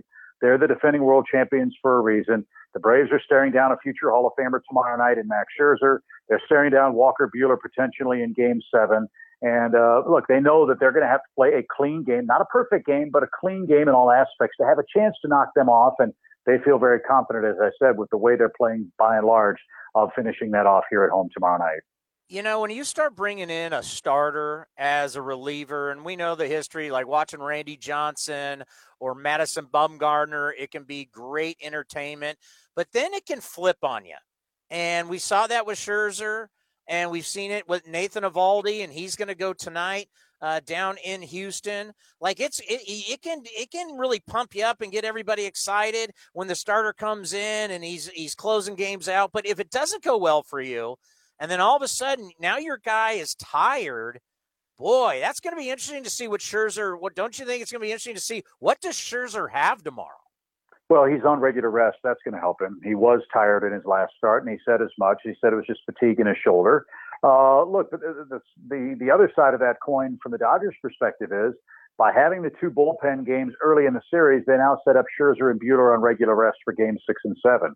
If the Dodgers end up winning the series, whatever their strategy was, however ill-advised it seemed to be on paper and in performance up to that point, if it works, it works. I don't like it. I'm not a big fan of the opener, but it's uh, it's part of the game now. It's it creates zero flow in the game. I mean, in this series alone, I think the Dodgers have made something like 35 pitching changes in five games. In four of the five games so far, they've used seven pitchers or more against Atlanta. That's not entertaining baseball as far as I'm concerned. And it's it's somewhat ironic that the Dodgers, who at the beginning of the season were so loaded and so deep in starting pitching, now are quite frankly, with all due respect to Scherzer and Buehler, at least as far as numbers are concerned, kind of pitching poor. And remember, they don't have David Price, they don't have uh, Trevor Bauer, and they don't have Clayton Kershaw, all of whom have won Cy Young awards. Those guys are on the sidelines for them, and they don't have Max Muncy, and they don't have Justin Turner either. So those are a lot of players not in uniform for the Dodgers, but as we saw last night with Chris Taylor and AJ Pollock, sometimes the understudies steal the limelight, and those are usually the guys that make the difference. Hopefully, our guys will be the case, and hopefully, in the last two games of the series, should it get that far, we'll see dominant starting pitching from both teams because that's what I think makes, in my opinion, the most exciting playoff baseball. Oh, no doubt about it. I mean, you got these games that are four and a half hours. They have no rhythm to it. And I understand right. managers and front office, their job is to play by the rules and win games. Whether it's whether it's pretty or it's ugly, it's all about the W. But for us baseball fans, I mean, sitting around and watching four and a half hours, not a lot of people have four and a half hours just to sit in one place. It's not easy to do. It's not, but again, the, the, strategy is what it is, and the strategy is there because it works. Uh, hitters talk about it. It's like making four pinch hit appearances every game for every batter, and you see it. You the, the, Braves won their bullpen game. Uh, you know, the Dodgers won theirs. Uh, it's just it, it's it's a very very difficult thing. I wish that there was some way to legislate it. You can use an opener all you want, but he's got to get nine outs or seven outs or six outs, something like that. Uh, but that'll never happen, quite obviously. Uh, but I, it frustrates me that when we hear front offices and analytics people say, well, the numbers say that a, our starting pitcher can't get through a lineup a third time. Maybe that's true. But what is Major League Baseball or minor league baseball or these organizations doing to their young pitchers to teach them how to do it? And that in therein lies the problem. There, the, the pitch counts, the, the arbitrary or the arbitrary pitch counts that have no basis in how a guy's the pitching as far as the eye test is concerned. The your job is to get uh, uh, you know, 12 outs or 15 outs and then turn it over the bullpen. And then everyone acts surprised when the bullpen gate opens and you have two guys who have no off nights and you turn a win into a loss. As a baseball old timer or a dinosaur, as it were, that really, really frustrates me. But uh, I don't think I'm the guy that's going to put that genie back in the bottle. But as I said, when you get a well pitched game by a starter and the cat and mouse game of can he get those critical outs in the seventh inning when he faces Freddie Freeman or Joc Pederson, uh, you know, or Corey Seager or Trea Turner for a third time? Those are the stories that make for October heroism, and those are the stories that sadly I think get wasted and pushed to the side with all these uh, bullpen maneuvers and matchup and, and analytical driven decisions. It's not baseball to me, or at least as entertaining as it used to be. And uh, as I said, it's still a great game, still fun, but it's something uh, very, very foreign to many of us who grew up loving the game the way it was played 30, 40 years ago. I can't think of you as a dinosaur. I just, I still remember you as the young guy. Yeah, well, it, it seemed like only yesterday I was starting, but uh, that was, uh, yeah, that was 30 plus years ago. Uh, this this was my 28th year doing Major League Baseball, believe it or not, and uh, it's gone by in a flash. Like I said, it's still the greatest game, still the greatest athletes. Uh, I, I tell my partner Jeff Francoeur all the time, I'm amazed that anybody ever gets a hit ever uh, with the talent that these guys have on the mound and as hard as these guys throw and the deception with which they throw it. Uh, as I said, though, I, I will always have a place in my heart growing up in St. Louis, watching guys like John Tudor and Bob Gibson and Steve Carlton and John Denny and the likes of that. Uh, going through lineups and, and, pitching complete games and closers pitching more than three outs to get uh, to get saves like Goose Gossage. I'm not saying they were better. I'm just saying it was different. And for me, it was that kind of excitement of, hey, he got you the first time, but can he get him the second time or the third time that I thought built the October drama to its peak. We joke about this all the time because, you know, our guy's Dave Stewart was a great big game pitcher. But let's yeah. go back to your guy, Bob Gibson. Can you imagine trying to come out and pull Bob Gibson in the third inning? Uh, no, I, you know, Bob, famous story about Bob Gibson. Uh, he was pitching in a in a spring training game, and a young guy came up from the minor leagues and was you know, nervous and was was uh, stepping in the batter's box for the first time, and he actually held his hand up to the umpire to call time, and he started digging a hole uh, to give himself a little bit of a toe hold. And Bob Gibson came off the mound and said to that kid, "Dig it deeper, and I'll fill you with it." And the kid called time again, got on his hands and knees, and filled the hole in. Stood back in the batter's box, and Gibson smoked him with the first pitch in a spring training game. Uh, I think Bill White, when he got traded to the Phillies, first time uh, he faced Bob Gibson, they were roommates with the Cardinals. First time he saw him, Bob Gibson nailed him in the ribs. Uh, look, it was a different time then. It really was a different time. Again, not saying it's better. I think today's players are are better conditioned, better athletes, trained to the hilt, have so much more raw athletic talent than they had, uh, as I said, back in the dinosaur days, as you call them. But I think the knowledge of baseball and playing hard nosed baseball and uh, you know, the game at second base, the, the the duel between a base runner, base stealer, and the second baseman and the shortstop, the collisions at the plate, all of those little things, in so many ways that built, as I said, October drama. Those things are missing in large part in the game now, and I, as again, just my own personal opinion, those are things I really, really miss, especially in the big moments of postseason baseball this year. You know, the thing about, you know, holding runners, talk about what people used to do. The Dodgers are 16 for 16 and that's uh, what 11 mm-hmm. steals in five games in this series. I, it, it's like pitchers are just not holding runners whatsoever. What are you seeing? Well, they don't practice it, and the reason they don't practice it is nobody steals anymore. There is very little inherent pressure placed on pitchers because teams sit back and they want to hit home runs. Uh, just think about not just stolen bases, the art of a secondary lead.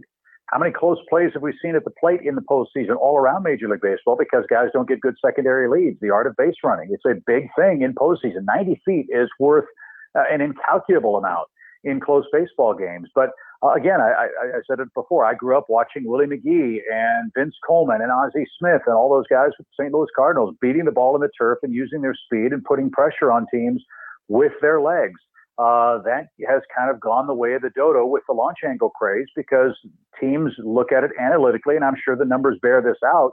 The risk of getting thrown out is higher uh, or not as beneficial as the possibility of hitting a two run or three run homer. So teams are station to station. Everybody is an American League DH team now, even though in our side of things we play in the National League. Um, and that's why you see it in postseason. Teams that can run and do run give opposing pitching staffs fits because, as you said, over 162 games, it's not that they're not prepared for it; they're just not used to defending it. And I think you you said it very well. The Dodgers are perfect against the Braves. Fortunately, it has to cost Atlanta the series. You know, I, I, think about your. You know, we have a great first baseman in Matt Olson who ha- has it all. His defense is phenomenal. He hits bombs. I think about the guy that you have. Freddie Freeman is such a special player, an all-around player, a leader in your clubhouse. Talk about what what it's like to be around him on an everyday basis. Great human being, wonderful person, great family man, wonderful father. What you see is what you get. The smiling face is right there. I mean, Freddie's uh, parent Canadian, and I say this respectfully. You know, have you ever met a mean Canadian? No. Uh, you know, I mean, he's, and that's that's that that's what I mean. He's just polite to a T. He's nice. He's friendly. He, you know, there are days where he doesn't want to talk to the media, but he'll talk to us because he knows we have a job to do. Uh, he's just a consummate pro. I mean, this year, Freddie got off to a terrible start. Uh, two new babies at home, missed them terribly. We started with a lot of road games, spring training. Uh, family wasn't around spring training a lot because of the COVID concerns and the vaccinations were just starting. Uh, that really affected him. Uh, and then once he got home and started getting the groove from May 6th or 7th on, he hit well over 300 for the Braves and played like the MVP that he is uh, in, in, the National League. Uh, look, he's unsigned. We're hopeful that he'll be back next year. You're right. He's a gold glove defender. He's a middle of the order bat. He's the face of a franchise. He's the kind of guy that wants to play every inning of every game. And, uh, you know, I, I believe that he's on his way to a Hall of Fame career and having his number retired in Atlanta whenever he decides to end his career. So uh, the highest compliment I can give him is, you know, if I had a, if he was 21 years old and I had a daughter, and that's the kind of baseball player I hope he would meet. And uh, uh, sadly, for my 24 year old daughter, he's married and has three kids. But I, you know, I, I love watching him play, and I really enjoy my time around him for sure. You know, I think about baseball legends, and one of the tough things is when we lose legends, and we just lost our own Ray Fosse, which was very, very tough for our fan base. And I was just thinking about your grandfather. I still have a T-shirt I think it was like 2000 or 2001. I went to to the Harry Caray restaurant in Chicago. It's it's your grandfather on the front of the shirt. I still have that T-shirt. It's one of the great T-shirts that I have from all my travels and sports. But you know, I, I think enough times, and I think about your family, the legends in your family and yourself. We, we don't tell everybody how much we love them and what they mean to us when when they're here. And it's just it's sad when we lose some of baseball's greats. Yeah, I, I, was I was heartbroken when I heard about Ray's passing. Number one, I didn't know he was ill.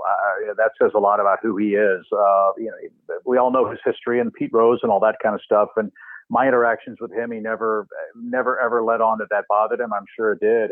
Uh, but he was always so kind, always so informative, always there with a smile on his face. And look, we saw the A's once every six years out in Oakland. We almost never saw them in Atlanta.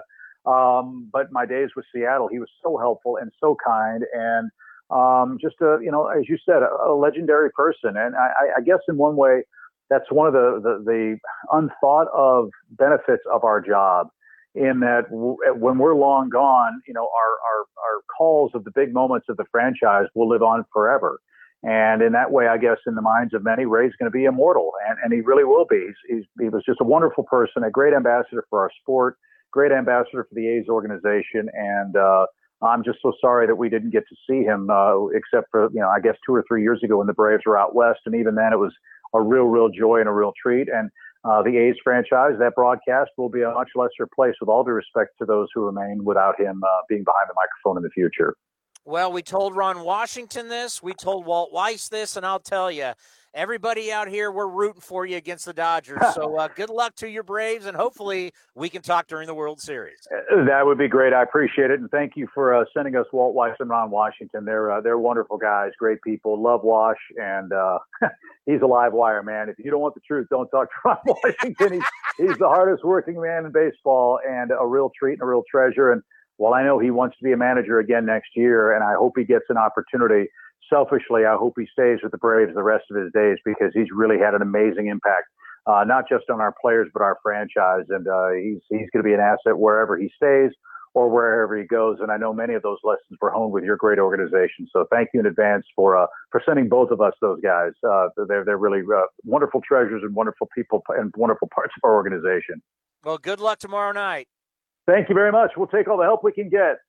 Take care. Okay, you too. Thank you. The great Chip Caray of the Caray family. Hi, Harry Caray. I'm a Bud man and a Cub fan.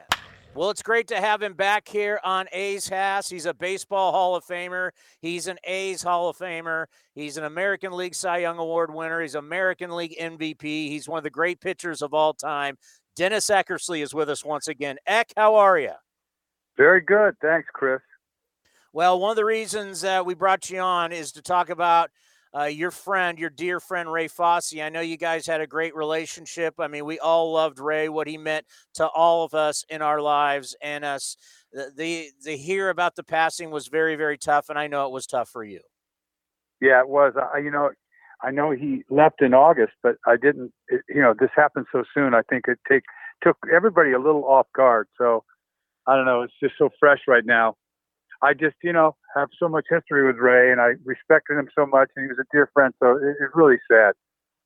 Yeah, and I think about your guys' time together, and I'll never forget being in Cleveland with the ball club, and they have that video that they run to get the fans all hyped up, and it's it's always going to be that great that that for some reason that person from the TV station came down when they heard you were throwing a no hitter, and they're always going to show that video. That's always going to link you to your no hitter and Ray Fosse. Oh yeah, without a doubt. I'm so proud of that. You know, the fact that he was he caught that. I mean, uh, that was the start of everything for you know our relationship really. And uh, you know, 40 years later, here we are. Um, but I love the fact that we're always connected with that. And that that really that's that's really how it went. You know, after he left there, he didn't he uh, retired right after that, and I met up with him in Oakland right before we went on that run. So he was part of such such a big big part of my life. You know, uh, so many good fond memories, especially you know a guy like him that was in the booth and he had such a great relationship with so many players. You know, he was almost like a coach that was uh, doing the broadcast, at least for me. Yeah, and you think about everybody who came through Oakland and then all the road trips. He's got thousands of interviews with so many people. It was amazing. Like nobody interviewed more people than Ray Fosse. Well, the perfect guy for it, right? Midwest guy, as friendly as can be, could talk to absolutely anybody and loved the game and was, you know, he, he was part of everything. He was down on the field, both clubhouses. I mean, totally immersed in it. You know, and, and uh, you know, I love the fact the passion that he had was incredible. I mean, it really was for somebody to do that for so long. And like I said, all the all the interviews we do, how many people that you know he was uh, uh, that he knew, you know, in some way or another. Um, nobody like him. It's going. He's going to be missed the Coliseum will never be the same. He was a fixture. Yeah, and I don't know how you replace a, a personality and, and, a person like Ray Fosse. And I just got to think. I mean, you're a little bit younger than he was. What was it like when you came up and his kind of leadership and as a catcher guided you through? See, I didn't see him when he first broke in because he had some power, you know, and then he got the Pete Rose thing, and he didn't have the same power, but he was always a great catcher always a great catcher, and I had so much respect for him coming over from the A's.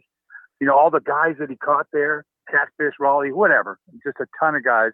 And um, um, then he came over there, and he, I tell you what, he took control more than anything else.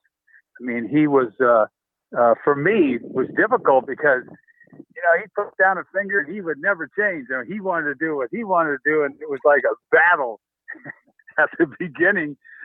But uh, that that's what I'll remember. And I remember, um, you know, he had his his finger, his throwing hand was all mangled. His, if you ever shook his hand, his fingers are all crooked, and uh, he'd try to throw the ball back to you, you know, in between pitches, whatever, and he'd always flip it. You know, he'd he'd flip it. Almost needed sunglasses to, to catch it on the mound, but he had that, and I'll never forget that. But he was just a great catcher, great throwing catcher, but really took control of the game. Um, I, I just have such great memories of him. Yeah, you think about, and you mentioned how hard he worked in both clubhouses, and Ray just year after year adapted to the players and he loved the game and he loved the players. As you said, he never big leagued anybody. He worked harder than anybody. And whether it was like your guys' group with Canseco, McGwire, and Ricky and Stu, or even the players now of 2021, just talk about how he how relatable he was to the guys that were actually on the field. That's a difficult thing to do nowadays. You know, there's a generational gap without a doubt. And for you know, when Ray was what you know 70 years old, so you're talking about a couple of generations. And and I know by doing the job now how difficult that is. And he just he never skipped a beat. You know, I, I, he was just so um, um, approachable. I mean, and, and you know nowadays it, that's difficult with that gap, you know, in time. And, and the players are you know, obviously different each and every generation. But you know, for somebody to do it that long and to have relationships with so many players and so many age groups. It says a lot about who he is.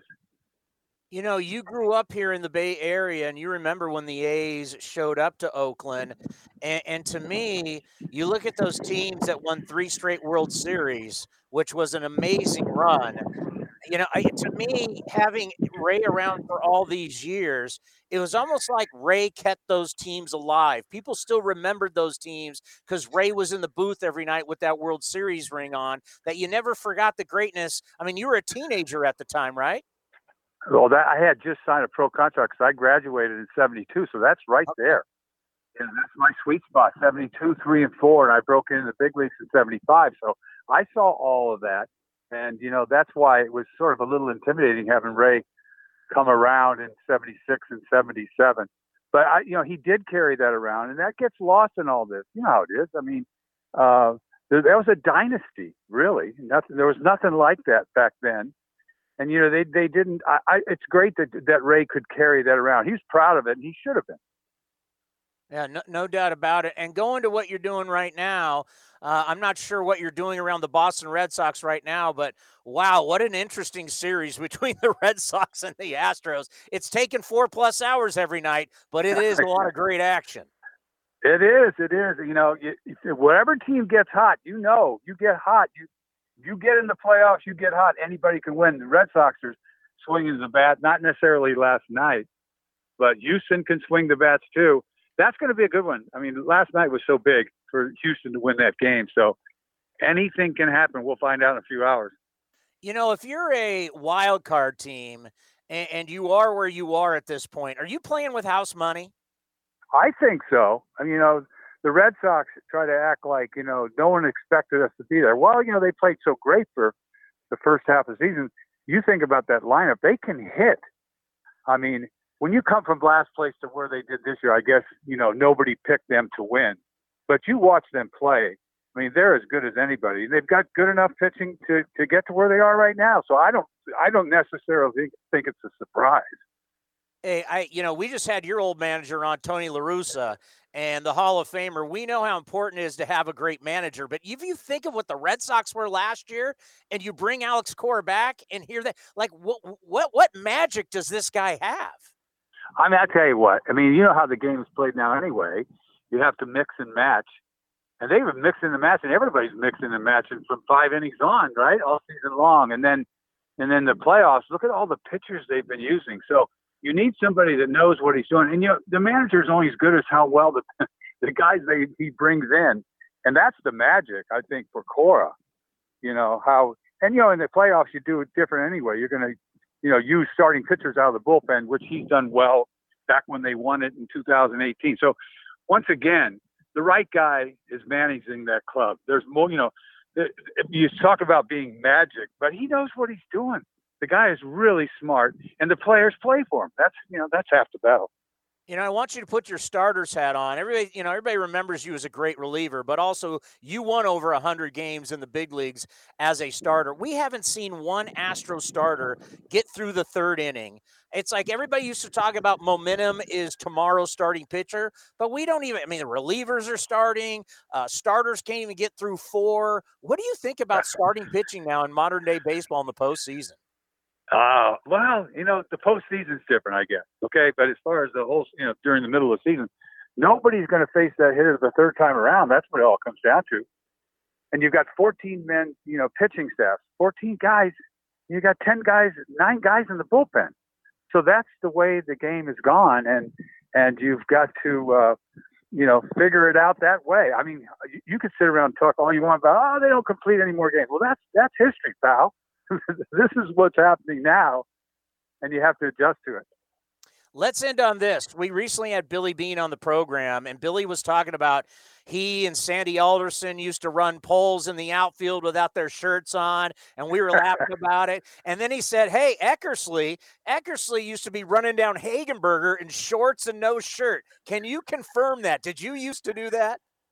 I don't know about the no shirt. you know, I mean, maybe briefly, right? But oh, I, I mean, I used to be crazy runner. You know, it, it, I mean, um, it, it just helped my confidence. I didn't need to be a marathoner, but it sure did help my head. You know. Well, I'll tell you what. I wish I could have watched you play quarterback in high school. I bet you slinged it.